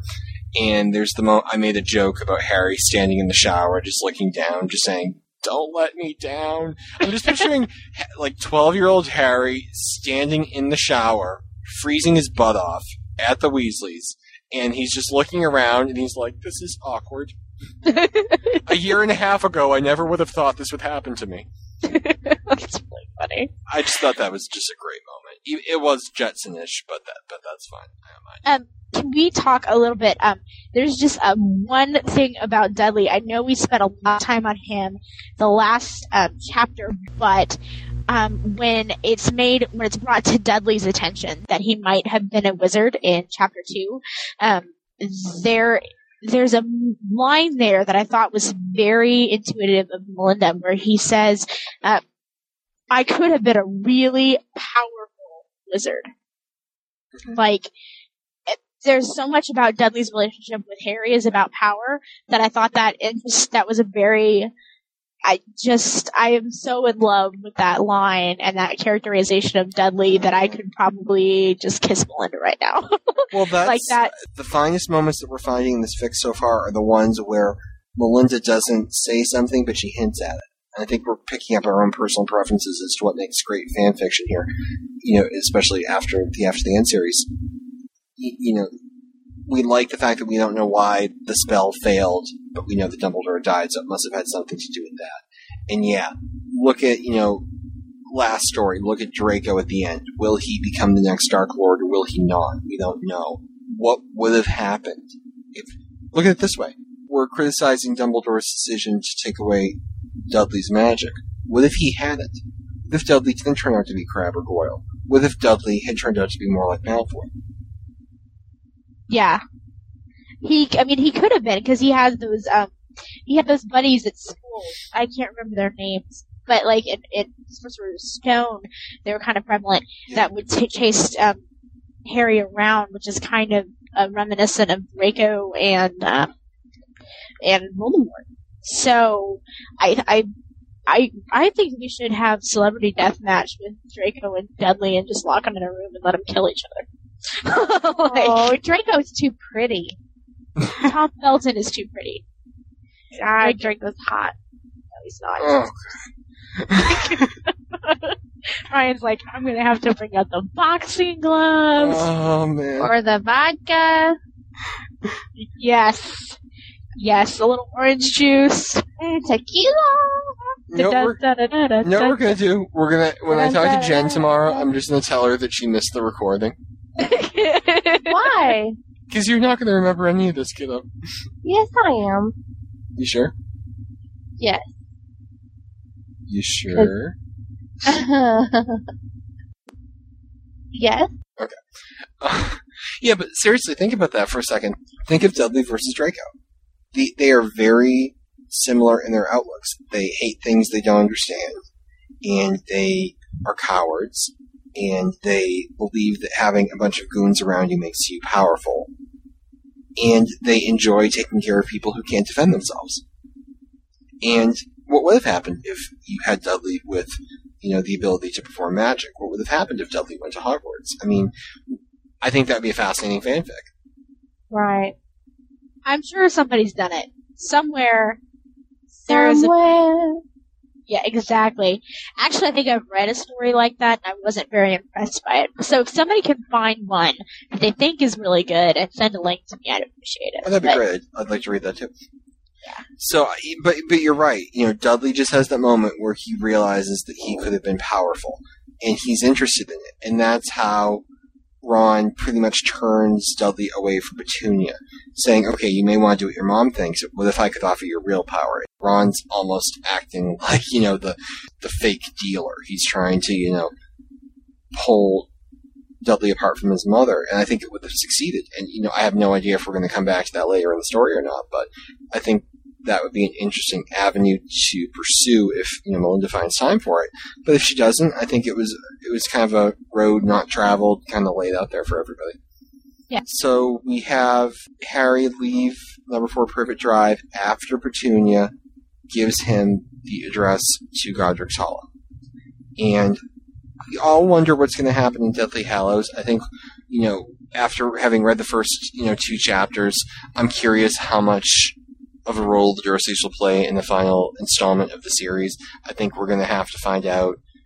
I, th- I think Dudley and Petunia, there's something more there that we're going to find out. I don't know if I think Petunia. I think Petunia's the wizard. Wiz, witch, witch, which. Um, witch. Jo said she wasn't, but the way she said it, as I recall, was very cryptic. Well, she said it Well, was she's always cryptic about everything. Like the woman cannot give a straight answer. Can you imagine Jo ordering takeout? Okay, she calls the Chinese restaurant. What can I get you? Well, I, well, I like the number five. Does that mean you want it? It was good the last time I had it. Yeah, exactly. Would you like some? Well, what do you think? Like, like, like, can you imagine? Why wouldn't I? Yes. No, Mr. yes. Collin, calling. She should have been a politician. Oh my god. Next, she's gonna. run Seriously. Do you know what the oh, definition? Oh, she's so is? cute. I love Jo. We're not stalking you or anything, but and if you're one of our 115 listeners, that'd be fantastic. Yeah. Could you imagine Jo Rowling listening to a fan fiction podcast? Like, how did the pros do it? That's funny. Oh man. She's probably like that lady chief is a is a. Never mind. No, we love you, Chief. But I know. I love you. I love you guys too very much. okay, we're becoming one big happy Weasley family here, so we're gonna. Aww. Um, I love the Weasleys. Oh, Jen, that's the Vicodin, I swear. Um, so we don't know what's going to happen in Deathly Hallows, but I do sense that there is more humanity in Petunia, and we're all kind of like Harry, I think, or at least I am. You know, I, I'm sure Renner and you know even Melinda probably want to light her on fire, but you know. I think there's something in Petunia. I think there is a rationale for her behavior. I think there's a reason she's more important, you know, to Harry's continued protection. There's something we don't know. There, she's not a cartoon. Vernon's a cartoon. Petunia's not. There's something there that we don't know. So the fact that she leaves that information for Harry, the address to Godric's Hollow, when she doesn't have to. This is him leaving forever. She's not going to stop him. She's not going to say goodbye. Harry thinks he sees her looking out the window, and he doesn't know if it's because she wants to see him off or if she wants to make sure he's gone. And I don't think we're supposed to know either. But we get the sense that based on the fact that she gave him that, maybe she gave him that to make sure he never came back asking for it. We don't know. But I think that Melinda hints that there may be something there, and I'm cool with that. I actually like that. I think that's a, a, an interesting way to to say goodbye to Petunia. If we are saying goodbye, for all I know, she'll be back. Yeah. Well, yeah. Don't confirm anything. I haven't gotten there yet. I didn't say anything. I, well, yeah. That's true. I'm not confirming or, or I just read this fic years ago. I don't. It was a year and a half. All right, we forgot to get to Phil's stuff. Phil, what do you think? Um, this chapter had a couple things in it that I really enjoyed. Uh, I kind of call it the chapter of loyalty and love uh, because both of those things uh, play major roles uh, in the story at this point. Um, but starting from the beginning, and this actually harkens a little bit back to the previous chapter, I really, really enjoyed uh, Hermione's repeated attempts to make nice with the Dursleys. And it reminds me of some people that I know who tend to do that almost to a fault, where they will continue going back to somebody who treats them horribly, uh, just thinking to themselves, well, if I just keep treating them nice and I just keep treating them like civil human beings, then eventually they'll have to figure out that that that I'm a nice person and that I should be treated as such. But uh, Hermione learns very quickly that that is not going to be the case. And it reminds me a lot of something that I told my son at one point as he's getting a little bit older and as he's discovering that there are people in the world who are going to not treat him very well sometimes. That you, what I've always told my son is, you always give somebody a chance to be nice. And if they are nice, then that's great. But if they aren't, then you have to respond accordingly. And uh, I think that's what Hermione is trying to to learn, or what she eventually learns in this chapter, is that there are some people, unfortunately, that you're just never going to get through to, no matter how nicely you treat them or how or what you do for them. They're going to to continue treating you poorly, no matter what. And so I really like that. And then throughout the course of the chapter, you really kind of see the loyalty and the love that both Ron and Hermione have for Harry. And it's evidenced in the tussle that they get into with Dudley out in the garden, where Ron stands up and very fiercely starts defending Harry and talking about what a great guy Harry is, and you don't even know him, and how dare you treat him this way, and, and you've had this this this fantastic person in your home and in your lives for all these years, and you've done nothing to show that you appreciate it or or or you know want to reward it in any way with any kind of good feelings. And so I really liked seeing that because I had always wondered what kind of reaction Ron and Hermione would have, or what what kinds of separate reactions they would have when and if they ever met the Dursleys.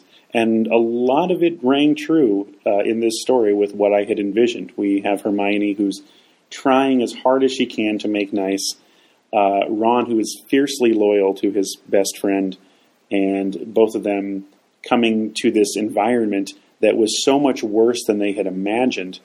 Uh, and seeing how they reacted to it was was actually really uh, very gratifying to see in a lot of ways. And then, of course, the culminating scene in my mind is the scene at the end where they're talking about how they're getting ready to leave. And um, Harry makes the comment about how they can redecorate his old room and slaps the door of the cupboard, uh, causing Ron and Hermione to uh, discover what Harry's life had been for his first 11 years, basically or at least the, the last 10 of his first 11 years, I guess I should say. And it never had really occurred to me until reading this story that, yeah, that is something that Harry has never shared with Ron or Hermione, or for that matter, I don't, I don't know if he's openly shared it with anybody. It's pretty obvious that Dumbledore knew about it, um, but I don't think in canon that uh, he has actually shared that story with anybody and seeing Ron and Hermione's reactions to it. Actually, I will say this is this was one part in the story that I had kind of hoped to even see a little bit more of. Um, the the the entire scene played out pretty quickly. Uh, with Hermione finally getting to that point of saying, you know, how dare you? How could you possibly do this? This is just terrible. And it was, for her, it was really the straw that broke the camel's back. And once Ron found out about it, he was obviously equally as upset. Um, but I will say that after um, Vernon slammed the door to the kitchen shut and uh, Harry was inadvertently hanging upside down in the hallway. Um, Hermione and Ron both seem to recover pretty quickly from it, and I, I think, from a realistic standpoint, I think something like that that would upset Hermione to that point, to the point where she was truly ready to curse somebody. Um, I don't know that she would recover quite so quickly from it. She did make a comment about trying to maintain her dignity or something like that, but I think ultimately it would have been nice to have seen a little more of that reaction come out prior to them moving uh, back upstairs and finishing getting everything ready for the next day. But other than that, I, I really enjoyed this chapter, and I thought it was it was a, a, a nice look into how Ron and Hermione would react to being in the Dursleys' house and the the level of loyalty that they really truly do have for their best friend. Thanks, Phil. That was actually shorter than the one before, but I, I, I still like the 42 minute voicemails. I'm just saying they're, they're, they're enjoyable. I can go get a snack. I don't know about that. And as she and I move on to chapter 3, 4, and 5, Jen will be leaving us for the evening. Jen, thank you so much. You are a trooper. I know you won't remember this in the morning, but we've really enjoyed having you on. Get well soon. Yeah, it's just not Potterfic Weekly without you, Jen. It's not. Get better. Well, I tried, I tried, I tried.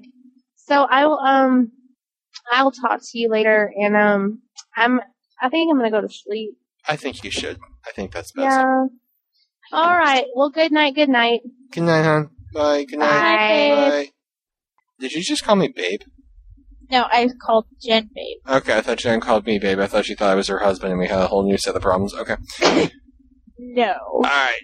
Jen and I call each other babe and sweetie and hun because Yeah. we're women from the south. Alright, good. I thought it was me and I thought it was the like a phone call from James's lawyer. Okay. no. Alright. No. So moving on to chapter three, one of the moments I really enjoy in this chapter because it's so understated is I love the moment where they get to the burrow and Ron reminds Harry that he's now homeless. And it's completely true. And yeah. I'm sure Harry thought about it, you know, on some subconscious level.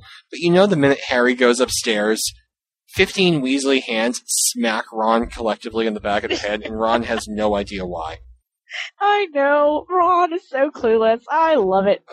But um, I did want to give um, Melinda a personal compliment if I could. I just love, love, love, love, love, love um, Harry going up to the burrow um, and he, just that whole internal dialogue that he has with himself about the Burrow and his feelings for it. I was melting into puddles of goo. He wants I to run. love he it. wants to run, and it's commonplace for Ron and Ginny to to see it, and, and to him it's like coming home, and he wants to just get there and find Mrs. Weasley and just envelop himself in it. I just thought it was.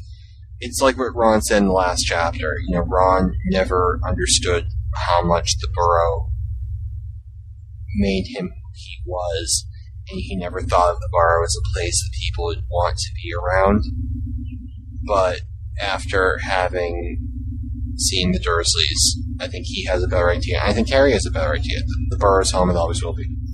yeah, I, I, I'm, I'm very glad you kind of come full circle with that. And again, um, just that, um, I want to go, um, I do, I do, um, I thought it was kind of interesting how Hermione, Hermione's such a little mother, and I think that most people, like, the nice thing about Melinda's Hermione is that she is such a little mother and she kind of latches on to that idea. But um, Hermione waking him up in the morning and she's laid his clothes out for him, you know. I love how Harry even says thanks, Mom. Um, yeah, exactly. Oh my goodness. There was a fic I read, I can't remember what fic it was, which is terrible, but um, Ron and Hermione were head boy and head girl, and they were kind of like the parents of Gryffindor House, and all the first years used to call them mom and dad. That that makes sense to me. Actually, there's a fic Ryan that you might like if you like that one. Uh-huh. Um, that it's over at Sugar Quill, and I can't think of it for the life of me, but I'll I'll go find it for you. It's um Harry somehow like when he defeats Voldemort, he gets turned into a baby, and um gets to relive his whole life as Ron and Hermione's kid. It's really good. That'd be weird with like Ron changing her diapers though. Yeah, yeah, it's a little awkward. Like, but she hits on the awkwardness of it. But it's like if you like that idea of like, Now, does he grow up with his memories? Does he remember who he is? um, yes, he remembers who he was to start with. It, So it kind of like hits him. Like he's living a double life. Like he is awake during the day and can function like a normal eleven year old, but at night he's living through Harry Potter the first year. It's it's kind of interesting to see how Harry Potter deals with things when he has parents. Oh, that's interesting. Yeah. Yeah, send me that one. I read a, a snippet once. Like I, I think I don't know if it was a one shot or if I just said you know flip through the end of a fic, but it was essentially that Harry died, but he came back as Ginny's baby, and Ginny would be his mother. And I found that very strange. That's weird. That like that was odd. That that that made me sad. That would make me a little bit sick. Like I'm a little bit in my throat. like I don't think that that would. We haven't had Rin on in, in three or four episodes. Rin has been moving, and she's living in the middle of a, of a valley right now, surrounded by crabgrass and um, mountains, which obstruct cell phone signals. But if Rin were here, she would say it makes the baby Jesus cry very, very, very much. yeah, exactly. Love you, It's just. It's just. It, it, I don't know. But I, I do definitely like that component of Hermione here, how she's very motherly, and and you could tell she's probably one of the 15 people smacking Ron in the back of the head for reminding Harry he's homeless, like, you know, in case he forgot his parents were dead and he had no one who loved him, you know, outside of the park. Yeah. Okay, I have to tell you, I listened to these chapters um, on the train going to New York City a couple of weeks ago, and my computer is usually very good at pronunciations. Like usually things will phonetically come out right. Fleur's brother continuously was it Fleur's brother or cousin? Cousin. I think I think it's a cousin. cousin. The name was continually pronounced Jean Luck, Oh my goodness! and it was I really. It, it was killing me. It reminded me of a Star Trek episode, which I'll say this now because somewhere somehow Phil is taking a shot. But um, with like the new baby in the house. Yeah, with the baby in the house, he's taking a shot with one hand and changing the baby's diaper in the other. There was a scene where you know J- the captain's Jean Luc Picard, and someone knocked on the door delivering flowers, and he's like, "Is there a John Luck Pickard here?" It just uh, it just reminds me of that. So I. I if I sound like I hate Jean Luc, it's because I, I heard his name pronounced Jean Luc about 1,800 times over the weekend while driving on the highway. So, I'm okay. Um, there there's a couple of things here. Um, I hmm, just interesting. Um, that uh, Hermione and Harry's conversation, where the Hermione's kind of playing like the sisterly role. I just love that. I love any time that they give Hermione a chance to, you know, deal with Harry on a personal level. I I, I soak that up. I love that relationship that they have, that sister brother relationship. So, you know, when she he's talking about the possibility of him, or you know, you know, him dying, and you know, Hermione freaks out because she's Hermione, but Je- Harry is saying, you know, you know, I've had to deal with this for a while. Uh, it's time that somebody else has to try and deal with it too. Like that's the subtext Yeah. there. And uh, yay! I don't think Harry, Canon Harry will do it. It's a nice thought for Melinda Harry. I, you know, yeah, it's nice that he has that determination and that confidence, which we were all kind of worried about. In um, especially after Order of the Phoenix, He definitely. Prince Yeah. Harry is a lot easier to swallow. Yeah, Half Blood. Yeah, Half Blood Prince Harry was was pretty confident, but he was kind of a bonehead. And Yeah. I like the fact that so many of the characters, you know, over the course of chapter three and chapter four, really tell Harry what we've been thinking for the past, you know, a few months as we've been dealing with the fallout from Half Blood Prince. That he is so much stronger with Ginny than without her, and you know, Lily was so much stronger you know, with James without him, and she wouldn't have been anywhere else. And it's it's even you know the the example of Tonks and how much she lost by not being with Remus. And these are things that are, you know, from Jo, from her pen to the to the page, it's very clear, you know, what Harry needs to do, but he doesn't see it because that's not the way his brain works. And maybe it doesn't work that way because of the Dursleys, or maybe it doesn't work that way because you know, he, he's a little thick sometimes. I don't know. I think it probably has a lot to do with the Dursleys. You know, in that he, I don't think he knows what it's like to have a real like relationship where people give and take. I mean, yeah, he has friendships with Ron and Hermione, but how, like, how intimate are those friendships? Like, he doesn't ever sit down and talk about his feelings, you know, Yeah. like with Hermione. I don't think that Harry understands what true intimacy is or what the value of true intimacy is. And um, Can you picture Hermione sitting in the common room doing her homework, and Harry walks up, sits down, Indian style, looks at her, and says, "I think I have commitment issues." you know what I mean? It's like scenes you'll never see in canon. It's like what? I've been on the internet a lot lately, and apparently I messed up.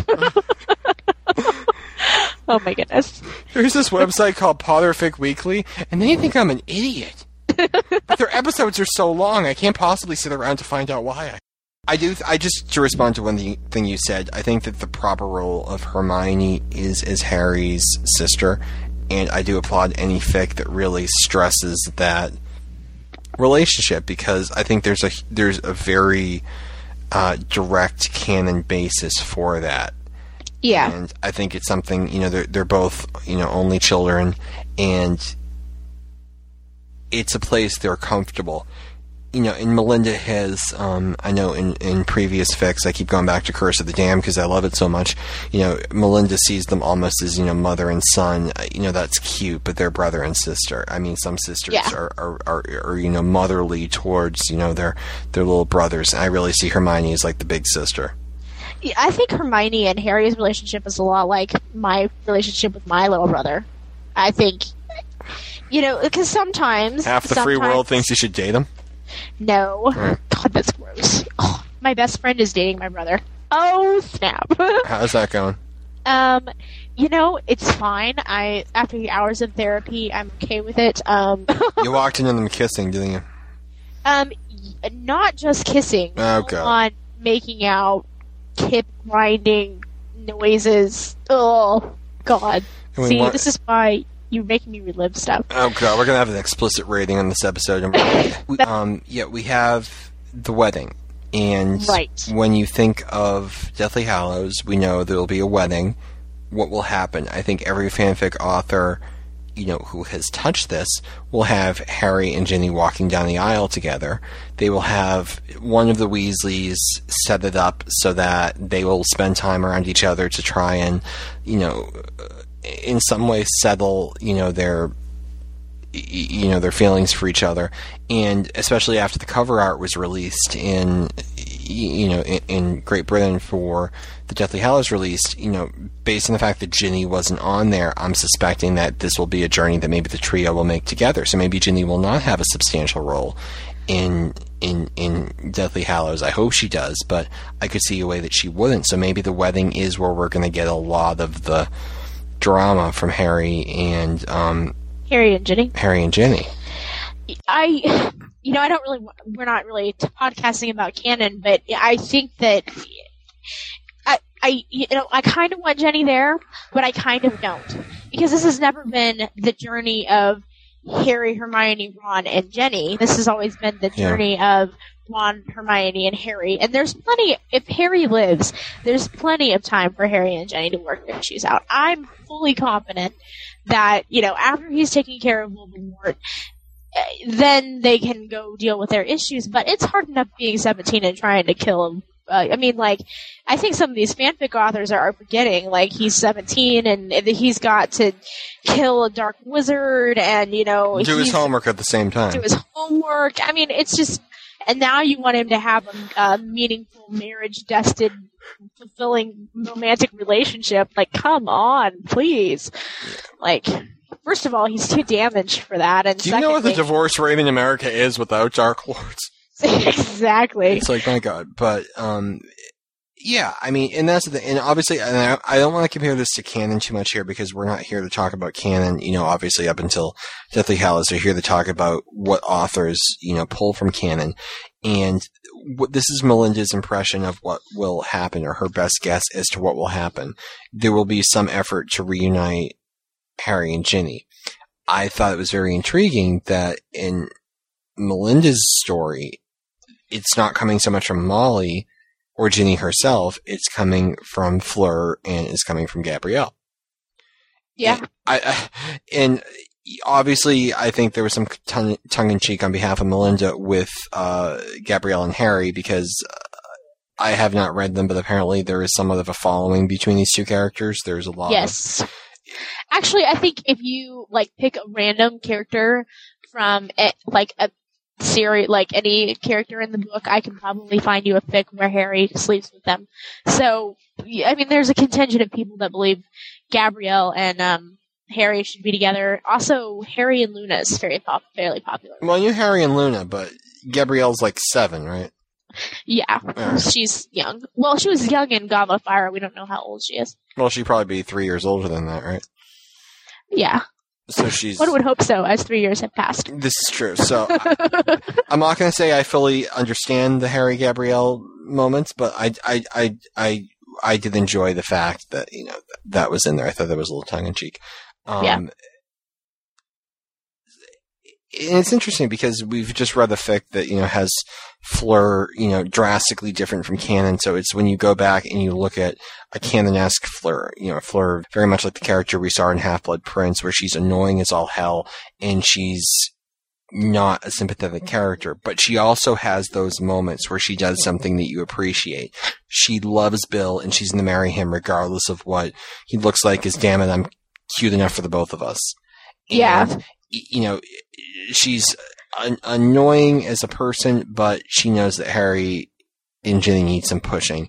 And even Gabrielle helps out. I love the moment where Harry and Ginny reconcile and there's there's sadness in Gabrielle's smile, but she's still smiling. She's happy for them, but damn, she wish, wishes it was you know her instead. And Yeah, yeah. Uh, the first time that we saw Ginny, she was a little girl with a big crush on Harry, Yep. and Gabrielle now is a little girl with a big crush on Harry. Um, but they both kind of have that selfless characteristic. Uh, you know, I I really believe that the reason that Canon Ginny didn't protest the breakup was because she saw the reasoning behind it. Like, I I I think that she's just as self-sacrificing as Harry is.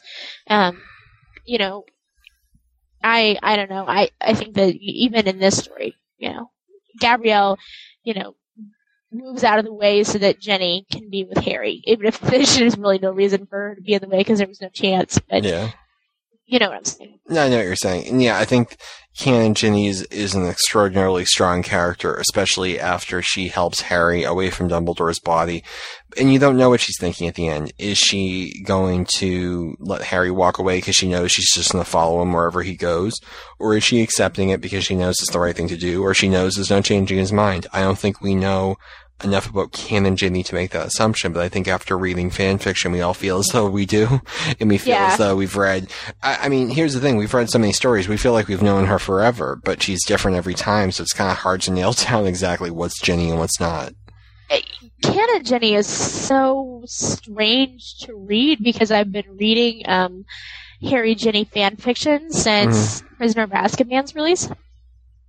So, like every every book, she morphs, and now we just don't have. I get so frustrated because we don't have enough information about Ginny. Yeah. Like we know that she'll stand up to Harry and she'll tell him that he's got his head up his ass, and you know the good thing that we really wanted from Ginny, she does. But we don't know like what her favorite color is, or you know, like I don't know. I Hunter Green, I have no idea. I probably is green for Harry's eyes, as she seems to be obsessed with them. But um, yeah, I leave to Ginny and my will, my eyes. she can look at them all she wants, provided my Voldemort hasn't blown me to smithereens. Okay. Um, So we have the wedding scene, and we have well, first we have the build up to the wedding, and we've got you know the Delacours coming, and we have Harry slowly becoming an alcoholic. And I have to say, Melinda, I did not expect you know you to to go into Harry's alcohol abuse so early in the story, and I would have appreciated you know a missing moments where he attends his first meeting. oh my goodness. Harry's a What is lush. he? I can't. I can't find what you're talking. Like it's vaguely familiar to me. Okay, so you have Harry, you know, at the SAG party, and you have Harry, you know, the next morning he's drunk off his butt. And here's an interesting thing: there were s- some statements made by Harry over these chapters that they didn't rub me the wrong way, and I think you know it's very fair. Something uh, Max said in our forums that you know coming off of after the end, it's weird to. To, to, to read someone else writing Harry, and we're kind of used to the way he just was, and that's our fault. I mean, we're reading fics, you know, one after the other after the other, and we're like, hey, these these people write differently. Well, no crap. Um, Yeah. No, Sherlock. exactly. And you, you know, yes, it's different, Harry, but now at least we can say, well, how do you know? Maybe he was drunk when he said that. Yeah. And I was really thinking that because I was thinking, well, you know, Ha- Harry would never say this. Then I'm thinking, but he's drunk. Maybe he would. Maybe This he would. Yes. I'm like, Melinda's brilliant. This, this is wonderful, and it's and it's so. I, I'm not sure what to say, but I think I like it. I. You know what? I like it because I think that anytime you um, the inhibitions of a character, I, as a writer, I kind of enjoy it. Um, it's it's a fun playground to, to work with. I. Um, there, there's so much like I don't know, like this, these next few chapters, I don't have a lot to critique because I just enjoy them. like I don't really read them like to get very in depth on, and I, I tried to, and it didn't work. Um, but I do think the focus is so much on Harry and Ginny right now. It's driving me slightly insane because I, I know, I'm just like, surely he's thinking about surely he's worried. Like he's gonna go off and he's going to he's gonna try to attempt a task that Dumbledore failed. And like that's gotta be a massive like hello, this is a stupid idea, you know, because if Dumbledore can't do it, who can, you know? It, why isn't he worried? Why isn't he thinking more about it? He's just so obsessed with Ginny. I just want to shake him. Well, yeah, Like- too, and you also have them delay the trip because Ron got so jealous that you know Viktor Krum shot Hermione. Yeah. and you're like, uh, okay, yeah, forget the Horcruxes. You know, we may have to wait a few weeks. Yeah. Um, While we deal with our personal issues. It's Well- just saving the world. It can wait. yeah, I mean, it's, it's part two of what I was saying before. This is, I think, Melinda's trying to realign the story a little bit and as quickly as possible get Harry and Ginny back together. And that was one of the concerns I had. It seemed like the dialogue was too forced. It seemed like they were going down a checklist saying, "Okay, we're back, we're back, we're back, we're back." Yeah. the story. But on the other hand, he was trashed, so I don't know that. And this is That's- brilliant on Melinda's part. I mean, she should have all the characters drunk all the all the time. time. Then they could say anything. They, They- could get away with anything, and we wouldn't have, and we wouldn't be able to say anything because well, they're drunk. I mean, Jen just sounded completely drunk, but but maybe she was fine. no, I'm pretty sure that Jen was not fine. like, I love Jen, but I'm pretty sure it was time for her to go to bed. I think it was Jen. I don't really. I mean, like the wedding and stuff. Like it's like uh blah. Like I don't know. Like yes, uh, they get married. It, see, the thing is, like a lot of the early chapter, it feels like we're going down a checklist. Have you noticed? Like, Yeah. okay, we have to go to the Dursleys. Check. Like we have to go to the Burrow. Check. You have to have a wedding. Check. Like it's. I'm waiting. I'm waiting because I've read this story. Before. I'm waiting to get to the fast paced, the you know, the stuff that I the reason why I love to read Melinda Leo's story, and the first two or three chapters are just, it's hard. Well, and uh, to be honest, I mean, I'm trying to pull from it what I think Melinda enjoys the most. I think what Melinda enjoys the most in these chapters is that dynamic between Harry and Ginny, and the fact that Ginny is a very vengeful person if she's wrong. She is the woman scorned. You know, and you know, Ginny is the woman scorned, and I think that's a really fun way to write the character. And you forget almost after Deathly Hallows, you think that Harry's just walking away from Ginny, you know, to save her, but he also there can't even be you know, a suggestion that they are together. You know, they have to do whatever they can to protect Ginny. So she's like, "Fine, I'll go date you know Jean Luc or Jean Luc or whatever the hell his name is." and know, John Lucifer. And now, will Jo go that way? Will we have? I don't know, but I think you know, from Melinda's perspective, I think it's a really good way of showing exactly what a strong character Ginny is, and she's not a pushover. And she, even though she may hate this kid, she's going to stick with him because maybe it's enough to get you know Harry to you know get off his butt and and, and, and do the right thing, or maybe it you know is something that can honestly help. I don't think Ginny thinks that though. And actually, correct me if I'm wrong because I was uh, I'm a little unclear on this. Reading through everything, Ginny was in on it with Fleur and Gabrielle, wasn't she? Is that true? Um, I yeah, I think so. Yeah, Hermione was in on it. Is that the question? Was Hermione in on it, or was Ginny in on it as well? I I you know I don't remember. Oh my god. I want to say yes. That's my instinct. Yeah, I mean, and even if she, I mean, there was, I, I'm not sure if I, if I liked the fact that Ginny was in on it. I liked the fact that Ginny was, you know, reacting, you know, very spontaneously when, you know, she grabbed, um, when, when she grabbed Knucklehead by the arm and dragged him out to the dance floor and so forth. I liked the fact that she was playing him to get to Harry. I'm not sure I would like the fact that, you know, the entire thing was a scam. I just think I would have much preferred it to have Ginny not um, being an actor there. Um, although I certainly think that you know hmm. the angst that Harry feels and you know just how much he wants to be with her, in the conversation with Remus and Tonks about regrets and how you know you are stronger with this person with than without them, and would you like to you know know that you left Ginny behind to fall apart as a person, or would you want to change who she is to the point where you know you may not love her anymore? And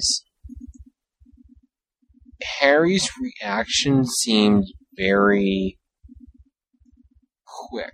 He seemed like, "Oh Yeah. my God, you're right."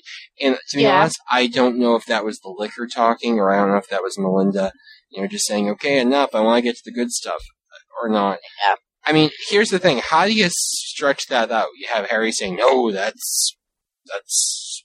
You stupid." you say no, I'm not do. I mean, like you, you would have him say, "Well, that may be the case, but I'm doing it for the right reasons," and yada yada. I mean, like there's a, this chapter, this this particular portion could have been 500 or 600 words longer, and it would have been fine. But um, if you're going to have a question, a conversation about regrets with anybody in the Harry Potter universe, Remus Lupin is a great choice.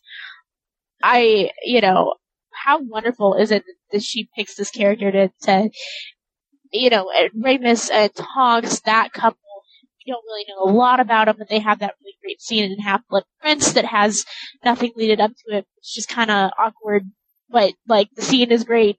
Yeah, that scene. Um, y- you know, I think that maybe she wanted to come back and, and have a little closure with that, but if you're gonna have that conversation with anybody, it has to be Ramus and Tonks.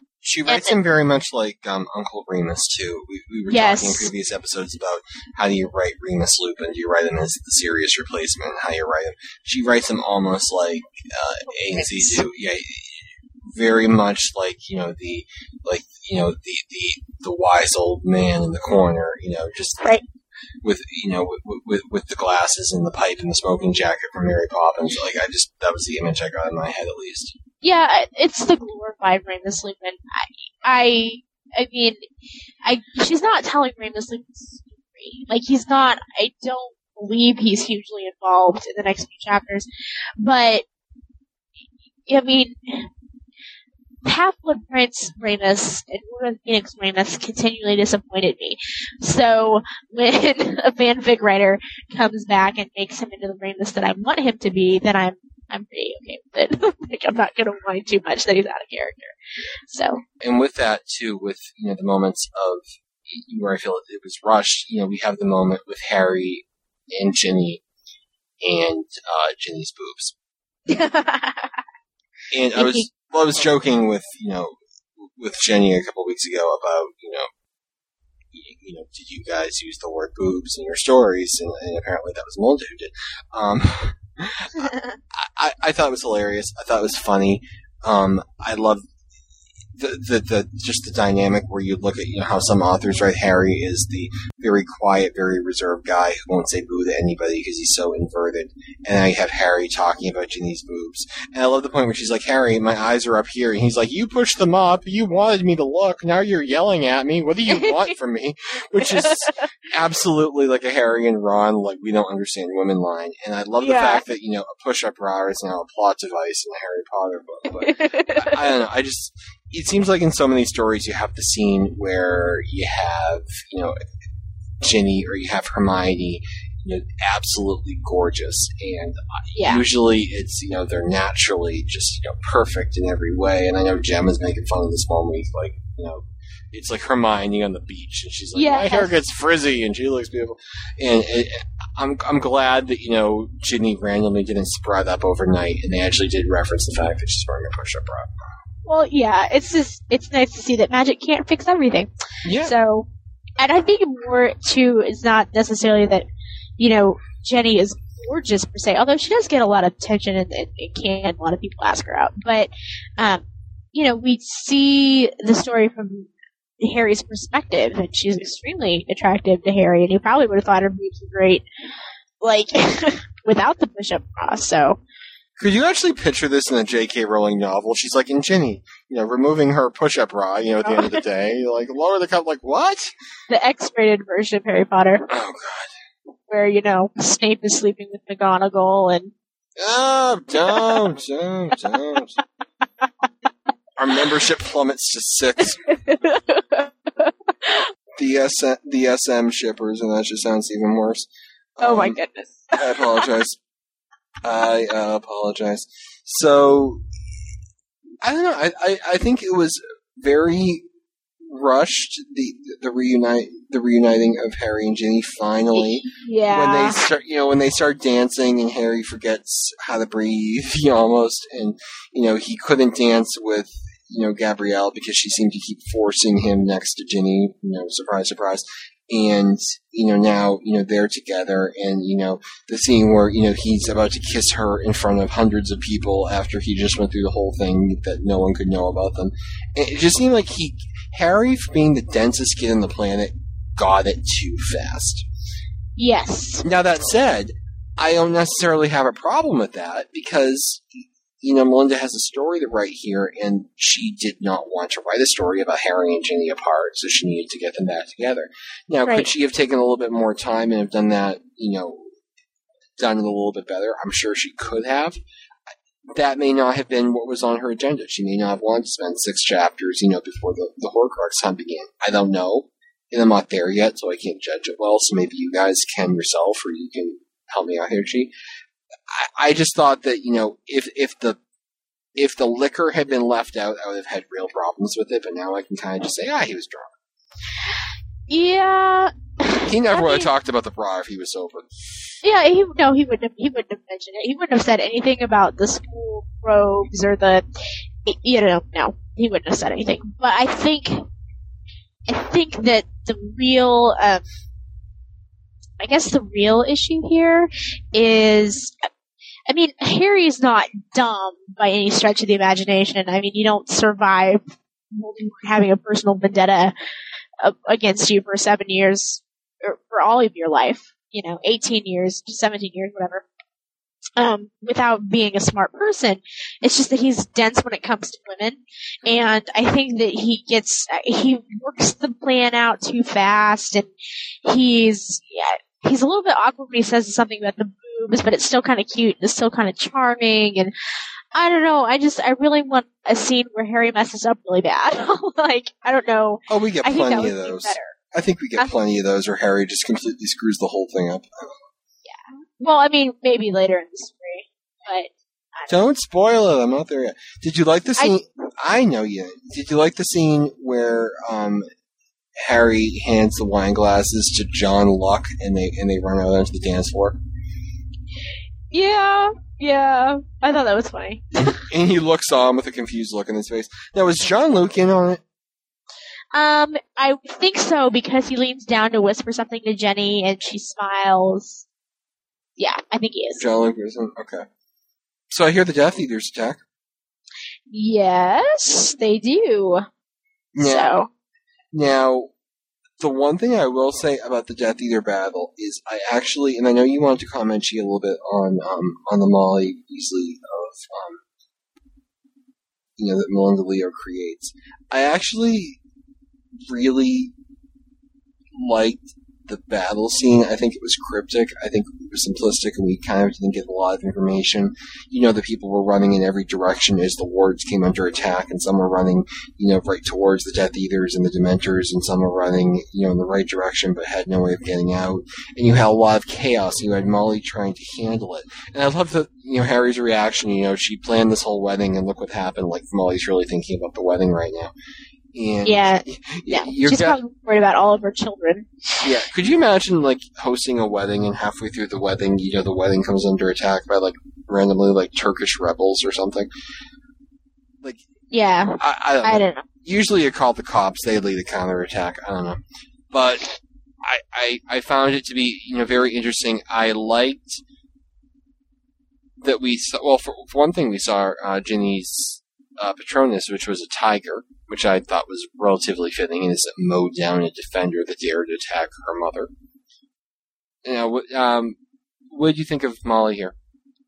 Um, well, this is not the part where I, I want to really talk about Molly, but the nice thing about this scene in Molly is, you know, I, I just, I have a rough time sometimes. I, she doesn't strike me as a smart person in this, in this scene, and I really think Melinda is selling Mrs. Weasley short. I think that she would have been able to cope with the disaster a little bit better. I mean, she always she handles things Yeah. and then she yells at people about it later. Like that's how Mrs. Weasley functions. I don't really see her breaking down. Like I I don't remember I don't recall her having a big nasty breakdown when Arthur got bit by the snake, do you?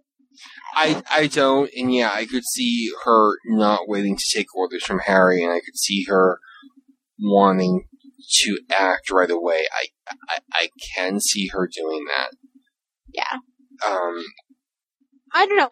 I just think that maybe I, I like how everybody listens to Harry like he's the acknowledged leader now, um, which is kind of interesting because he's not technically a member of the order. But I don't know. I just I would have liked to see maybe um, Mrs. Weasley be a little bit more effective in the battle because it seemed to me like she wasn't She left. Right, very. well, it seemed like she left right away to help evacuate people, so she really wasn't concentrated on the fighting. Right. Um, and she's been distraught that day. You know, she had, you know, Percy come back. You know, and uh, that always, you know, has the potential not to end well, even as much as Molly sticks up for him. And yeah, so she, you know, clears out pretty quickly. No word from Ron and Hermione, and Harry, you know, and Ginny begin to fight back. Right, we get to the point where Bill is injured, and looks like they're going to have to abandon the burrow, and and they can't hold them off for much longer. And Harry learns that the wards are strengthened by the love people show for it. Yeah. And Harry is able to essentially climb closer to the Death Eater encampment and to use his love for the burrow to help reinforce the wards and keep the Death Eaters out. And of course, he loves the burrow so much that you know I think it's kind of like that scene in Christmas Vacation where Clark Griswold turns the you know the, the Christmas decorations on him. Yeah. And it lights up, you know, the entire city, and they switch to nuclear power, and it, it was Yeah. like one of those. So he really, really digs the burrow, is apparently what we learned from this chapter, which we, of course, already knew.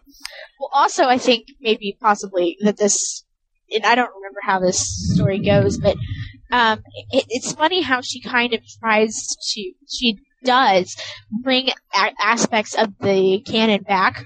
You know, Dumbledore mentioned several times that lo- times that love is a very powerful emotion and it can fuel very powerful magic, and um, so I think maybe I, don't know, but maybe we should store that this happened in our minds, um, because I think it might have potential to to be relevant later on. I hope you're So- not giving me hints. I'm not. I don't remember how it goes. I don't remember what happens next, but that would be I'm wonderful sorry. if that worked. Um, the I'm one, the one, the one thing I did think though was I thought that the, the dialogue was a little clunky with Bill describing the, the spell it worked. It's a little bit like Hermione in the books a lot of times. Like she has to explain everything, so her dialogue can get kind of clunky. Yeah, they're kind of cabbage heads. Yeah, exactly. Like they're just there to. He's just there to give Harry that information. Yeah, Like although part, yeah, although I, I will say, you know, as much as I thought that language is clunky, I love the fact that after it's all over, you know, Harry they try and get him up, bring him back to the burrow. He's like, "Here's good. I can't move." Yeah. I thought there were, I thought there were little moments there where he was just exhausted and, and he felt big muscular arms pick him up, and it was Charlie, and he just let himself go in Charlie's arms. You know, not to be confused with Harry, you know, spooning with Ron back in chapter one. Um, exactly. Exactly. I, I thought that was a great moment too, and you know, you have Harry defending the burrow, and we've had it drilled in us since the story began that Harry is in love with the burrow. Burrow was the first home he really, you know, ever had. You know, that that wasn't Hogwarts and wasn't Privet Drive. It was his. It, it was the place that adopted him, not because of where it is or what it is, but because of the people in it. And the Burrow adopted him. The Burrow is his home, and he defended it. And if you could defend things with the love that you feel for them, how amazing would that be? And Harry got to do that, and he got to defend the Burrow.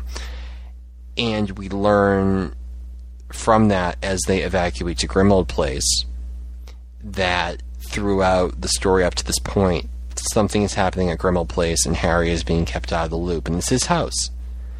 And he wants to know who is being hidden at Grimmauld Place, and it is Draco Malfoy and Narcissa. And juxtapose that, see, I did that right. To Ooh. the, ooh, look at that! I still got it.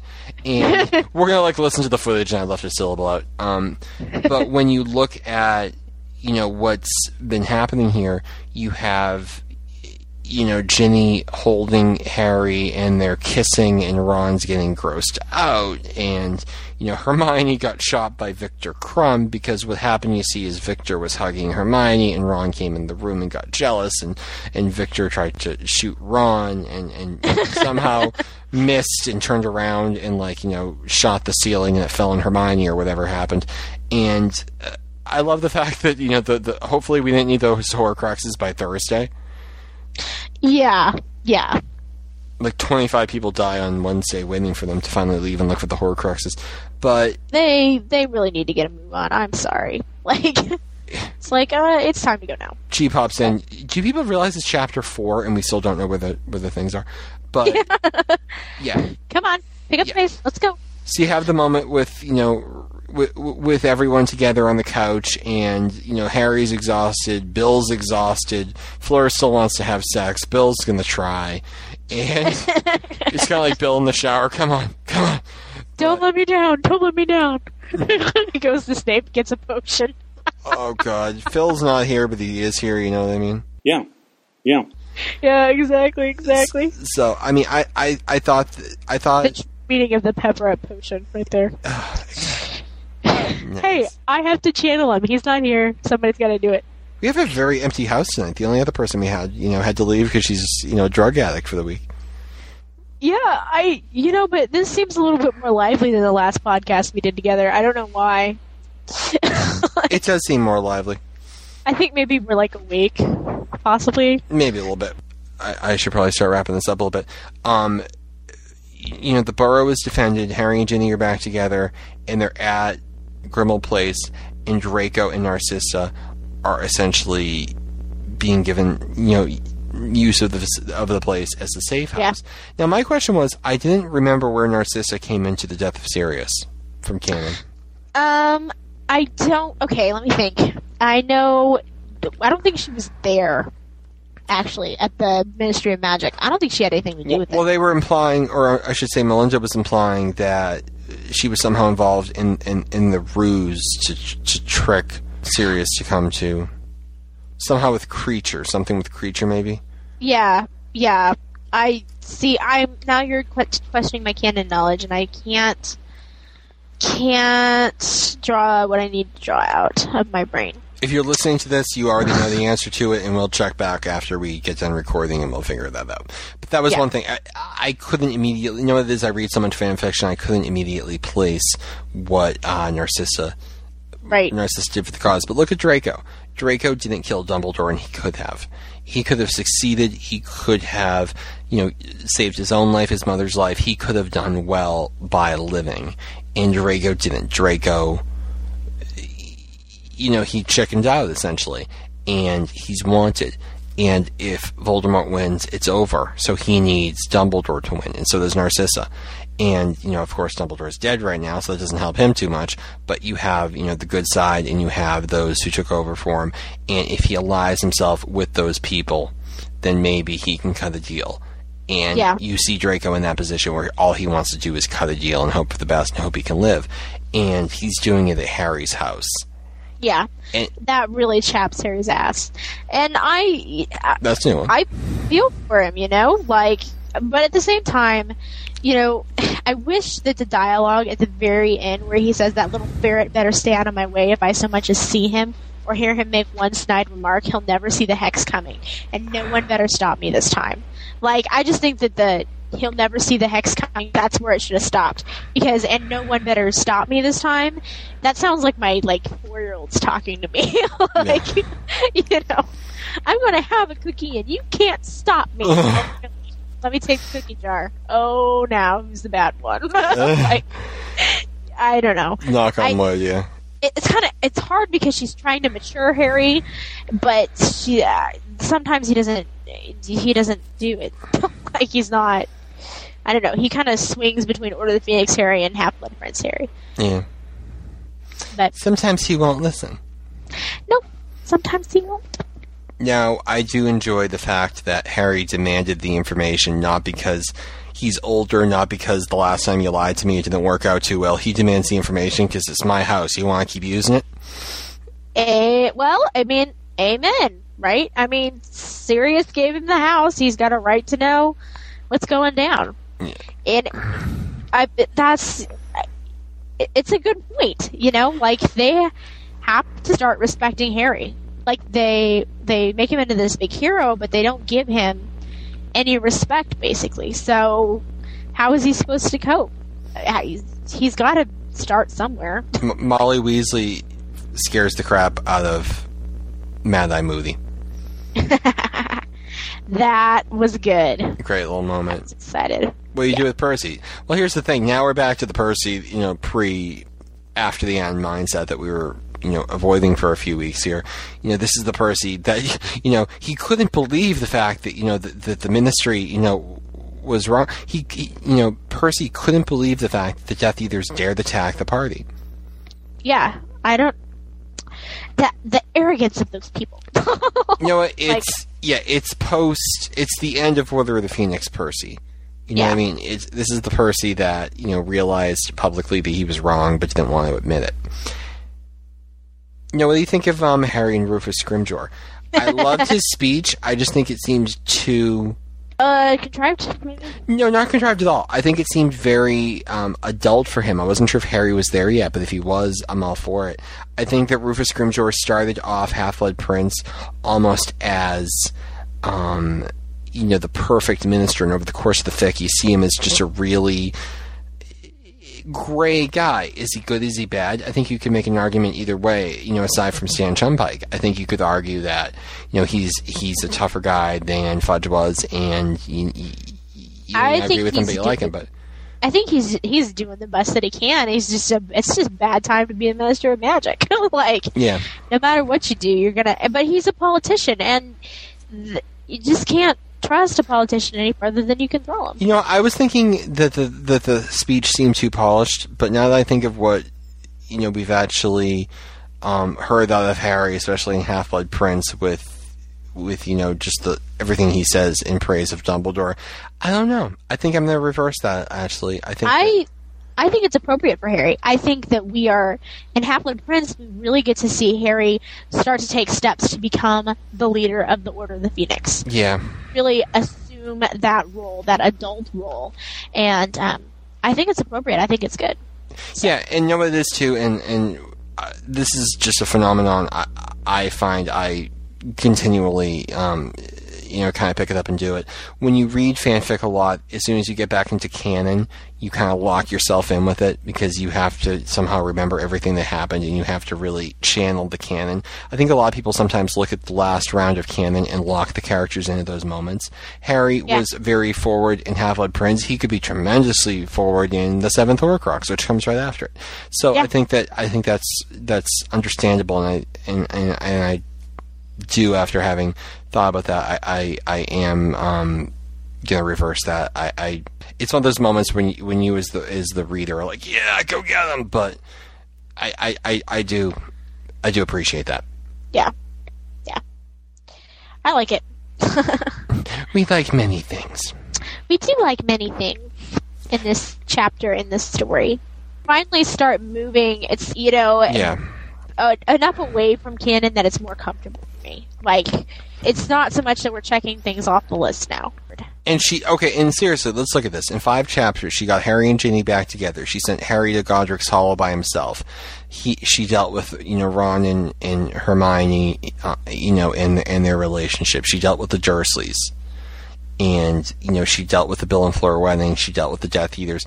In these five chapters, she's brought everything in and moved the chess pieces around. You know, Jo Rowling left the chessboard looking one way, and, and Melinda may be bound by those pieces, but she's not bound by what to do with the pieces. And I think she needed the few chapters to kind of work her own fic in from where she was forced to start from. So you know what? I'm looking forward to six through ten, and I can't wait. It's going to be fun. I'm so excited. I'm li- oh, can I just tell you? I'm listening to um, six through um, ten. uh, You know, in my car tomorrow, and I'm listening to them on the train, and I'm listening to them on the train back. It's gonna be like 20 hours of fan fiction. I'm so excited. Is Jean-Luc? In, is Jean-Luc in them? You know, I don't think he shows up again. Okay, good. Yeah. oh my god, I couldn't take it. There was one chapter I read in one fic once where Harry went to St. Jonathan's Church and it kept pronouncing it St. Jonathan. And it, I Oh, really, I wanted, to, I wanted to just crash the car and open a vein. It just was. I'll take.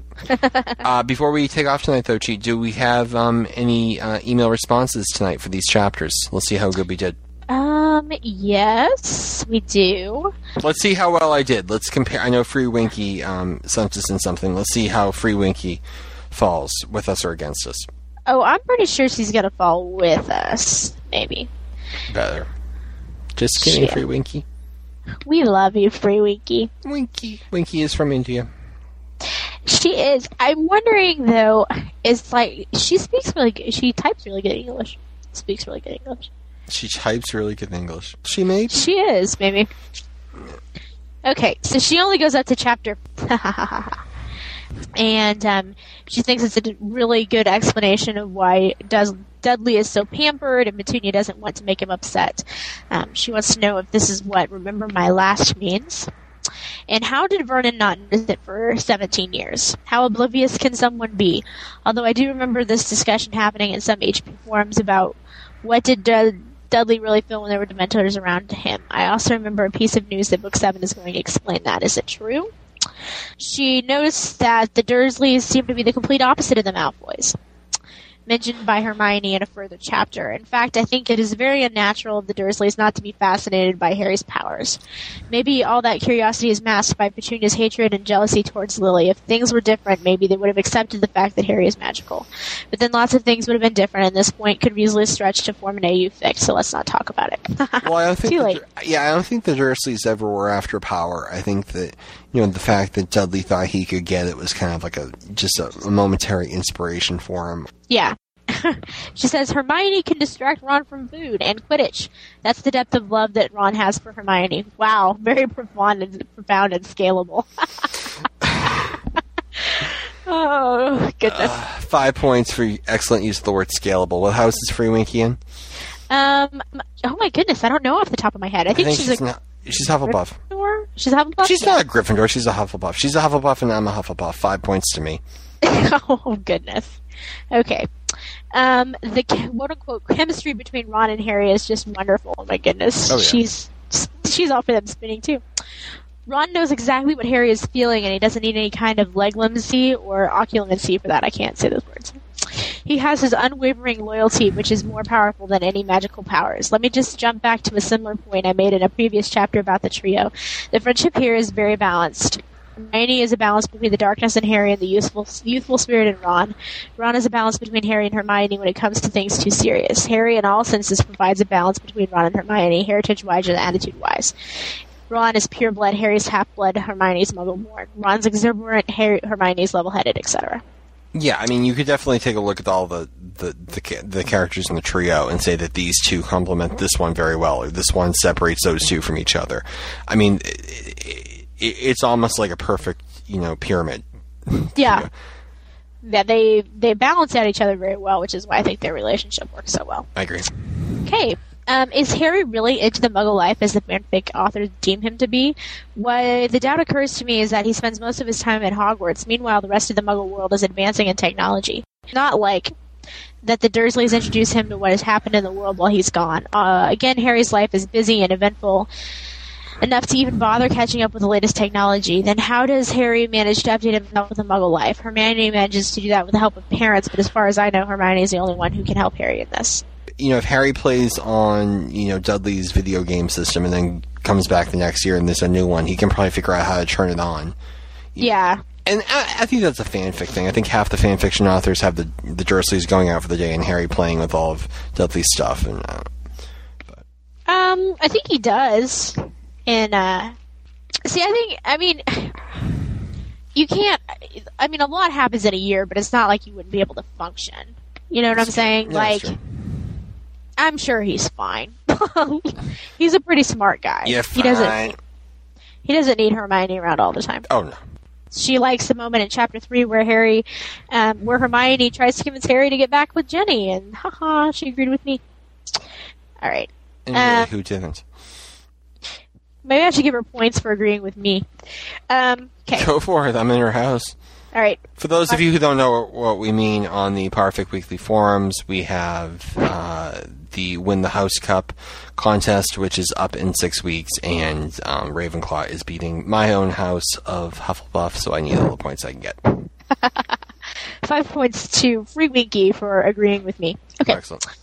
Um, in chapter four, she oh she's referencing um, Remus's quote. She says, uh, "The old mistress nobility is a new version of stupid nobility complex. I love it." Um, Yeah, she also says, "I didn't expect Gabrielle to do such a mature act, getting Harry, Ginny and Harry together and stepping aside at the age of eleven. I don't think either of the trio would have done anything like that." I don't think they would have needed to because I think they belong together in the end. I don't think it was ever meant with Gabrielle. But her sad smile does make you feel for her because she really is giving up the guy she loves, or the guy she really likes.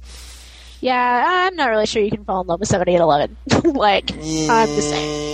Yeah, you can't. That's true. Yeah. Um, Although, in somebody- the, uh, although in the past story we did have um, what was her name? No, that was Gabrielle. She did fall in love with um, Adam in the last story we covered. so- yeah, yeah. You know, I, I, they, it's true they could fall in. I'm, we're not, we're not talking about after that anymore. Okay, I'm just saying it's Um, possible to do it. okay. Uh, okay, so she says, all awkwardness aside, I think Harry is a wonderful leader. This reminds me of the discussion you guys had in episode 14, I think, that Harry does not take anything lightly. And somehow that's why when it comes to making decisions for a group, Harry is very good, but he is very rash when he makes decisions for himself alone. Good lord, he has Ron and Hermione to correct him and not. Oh, she's not saying good lord like it's an explicative. Okay. Good lord, he has Ron and Hermione to correct him and knock him back to senses. Back to his senses. So she's saying thank the Lord. He has Ron and Hermione to correct him and knock him back to his senses. Yeah, he does. Yeah, He does. It's good. Um, and she said the idea of the words for the burrow is just beautiful, channeling all positive thoughts for the burrow. Wow. Yeah, I mean, I think I, I think the dialogue there was a little clunky, um, and obviously, I think Melinda was really just trying to work her way up um, to. But the thought is beautiful. the, uh, the thought is, I mean, that's it. That's the basis of Harry, and you know, it's, and that's what I love so much about fan fiction, like expectos um, sacrificum, or whatever we're calling it now, from the end. I mean, what a perfect thought. You know, you, you defeat, you know, so you defeat the Dark Lord and you protect the person you love based on the fact that you love them. It only works if your feelings are true because it's that thing that you can do outside of the problem. It's the love that you can show in your ordinary life that can save you. It's the little thing that you never think of, and I think that's you know reflected you know um, you know here as well. Yeah, completely true. So, um, I don't have anything more for those chapters. I'm all my notes I've covered. And, I get the sense that the story is about to kick into gear. And I think that, you know, taking these five chapters to rearrange the characters and to kind of fix the setups that Jo, you know, left in the story that Melinda wanted to discard, I think that um, these are the these are the chapters where you see the seams, but I also think that you know it's needed for the setup and it gets the job done. And even if it's a little conspicuous, I think that you know it holds together very well. So I just want to again um, just thank Melinda for um, letting us be part of this project, you know, and, and to review her fic and um, enjoying it very much. yeah, I couldn't agree more. And we're going to end there before she has you know time to say something constructive. Ha ha ha ha. You're very nice. I am a very nice person. So I want to thank Jen for sticking in with us tonight as long as she did while on Vicodin. I want to thank Brenna for trying to make it here tonight. It just didn't work out. Um, we hope to have her back very soon. And to um, Free Winky and to Phil, um, you know, who's about to become a dad again, which we're still thrilled about for him. If you haven't already, uh, visit potterficforum.com. Join our forums there. Um, if you you know have enough family already, join up. You know what's a little bit more. If you don't have enough, you know we're there. And uh, we hope you'll join us again next week for episode 18 when we will uh, continue with the seventh Horcrux. Have a good night, everybody. Good night. Goodbye, everybody. I love you. You're the one editing this episode, so you can do whatever the Oh. hell you want. Crying out monkey butts. Oh damn it. Okay. Um, that's gonna be it. Okay. Monkey uh, So, monkey butts. Yeah. Jen's awake. Monkey butt. I can't hear you. Hang on, keep it up. Can Just hear me? keep talking. Kill Voldemort. La la la la la la la. Then we're gonna try and figure out in the blooper reel why the hell we're making these noises. La la la la la la la la la la la la la. If you've heard anything in this episode that you would like to comment on or would like to contribute to the show, you can email any of our staff at their names at potterficweekly.com or you can email staff at potterficweekly.com. If you would like to send in a voicemail message, you can either call 781 352 0643 and you can leave a voicemail up to two minutes in length or you can email us an audio file to our email address and we can play that on the show. You can also download a program called the Gizmo Project and you can uh, contact us that way through your computer. For more information, visit potterficweekly.com.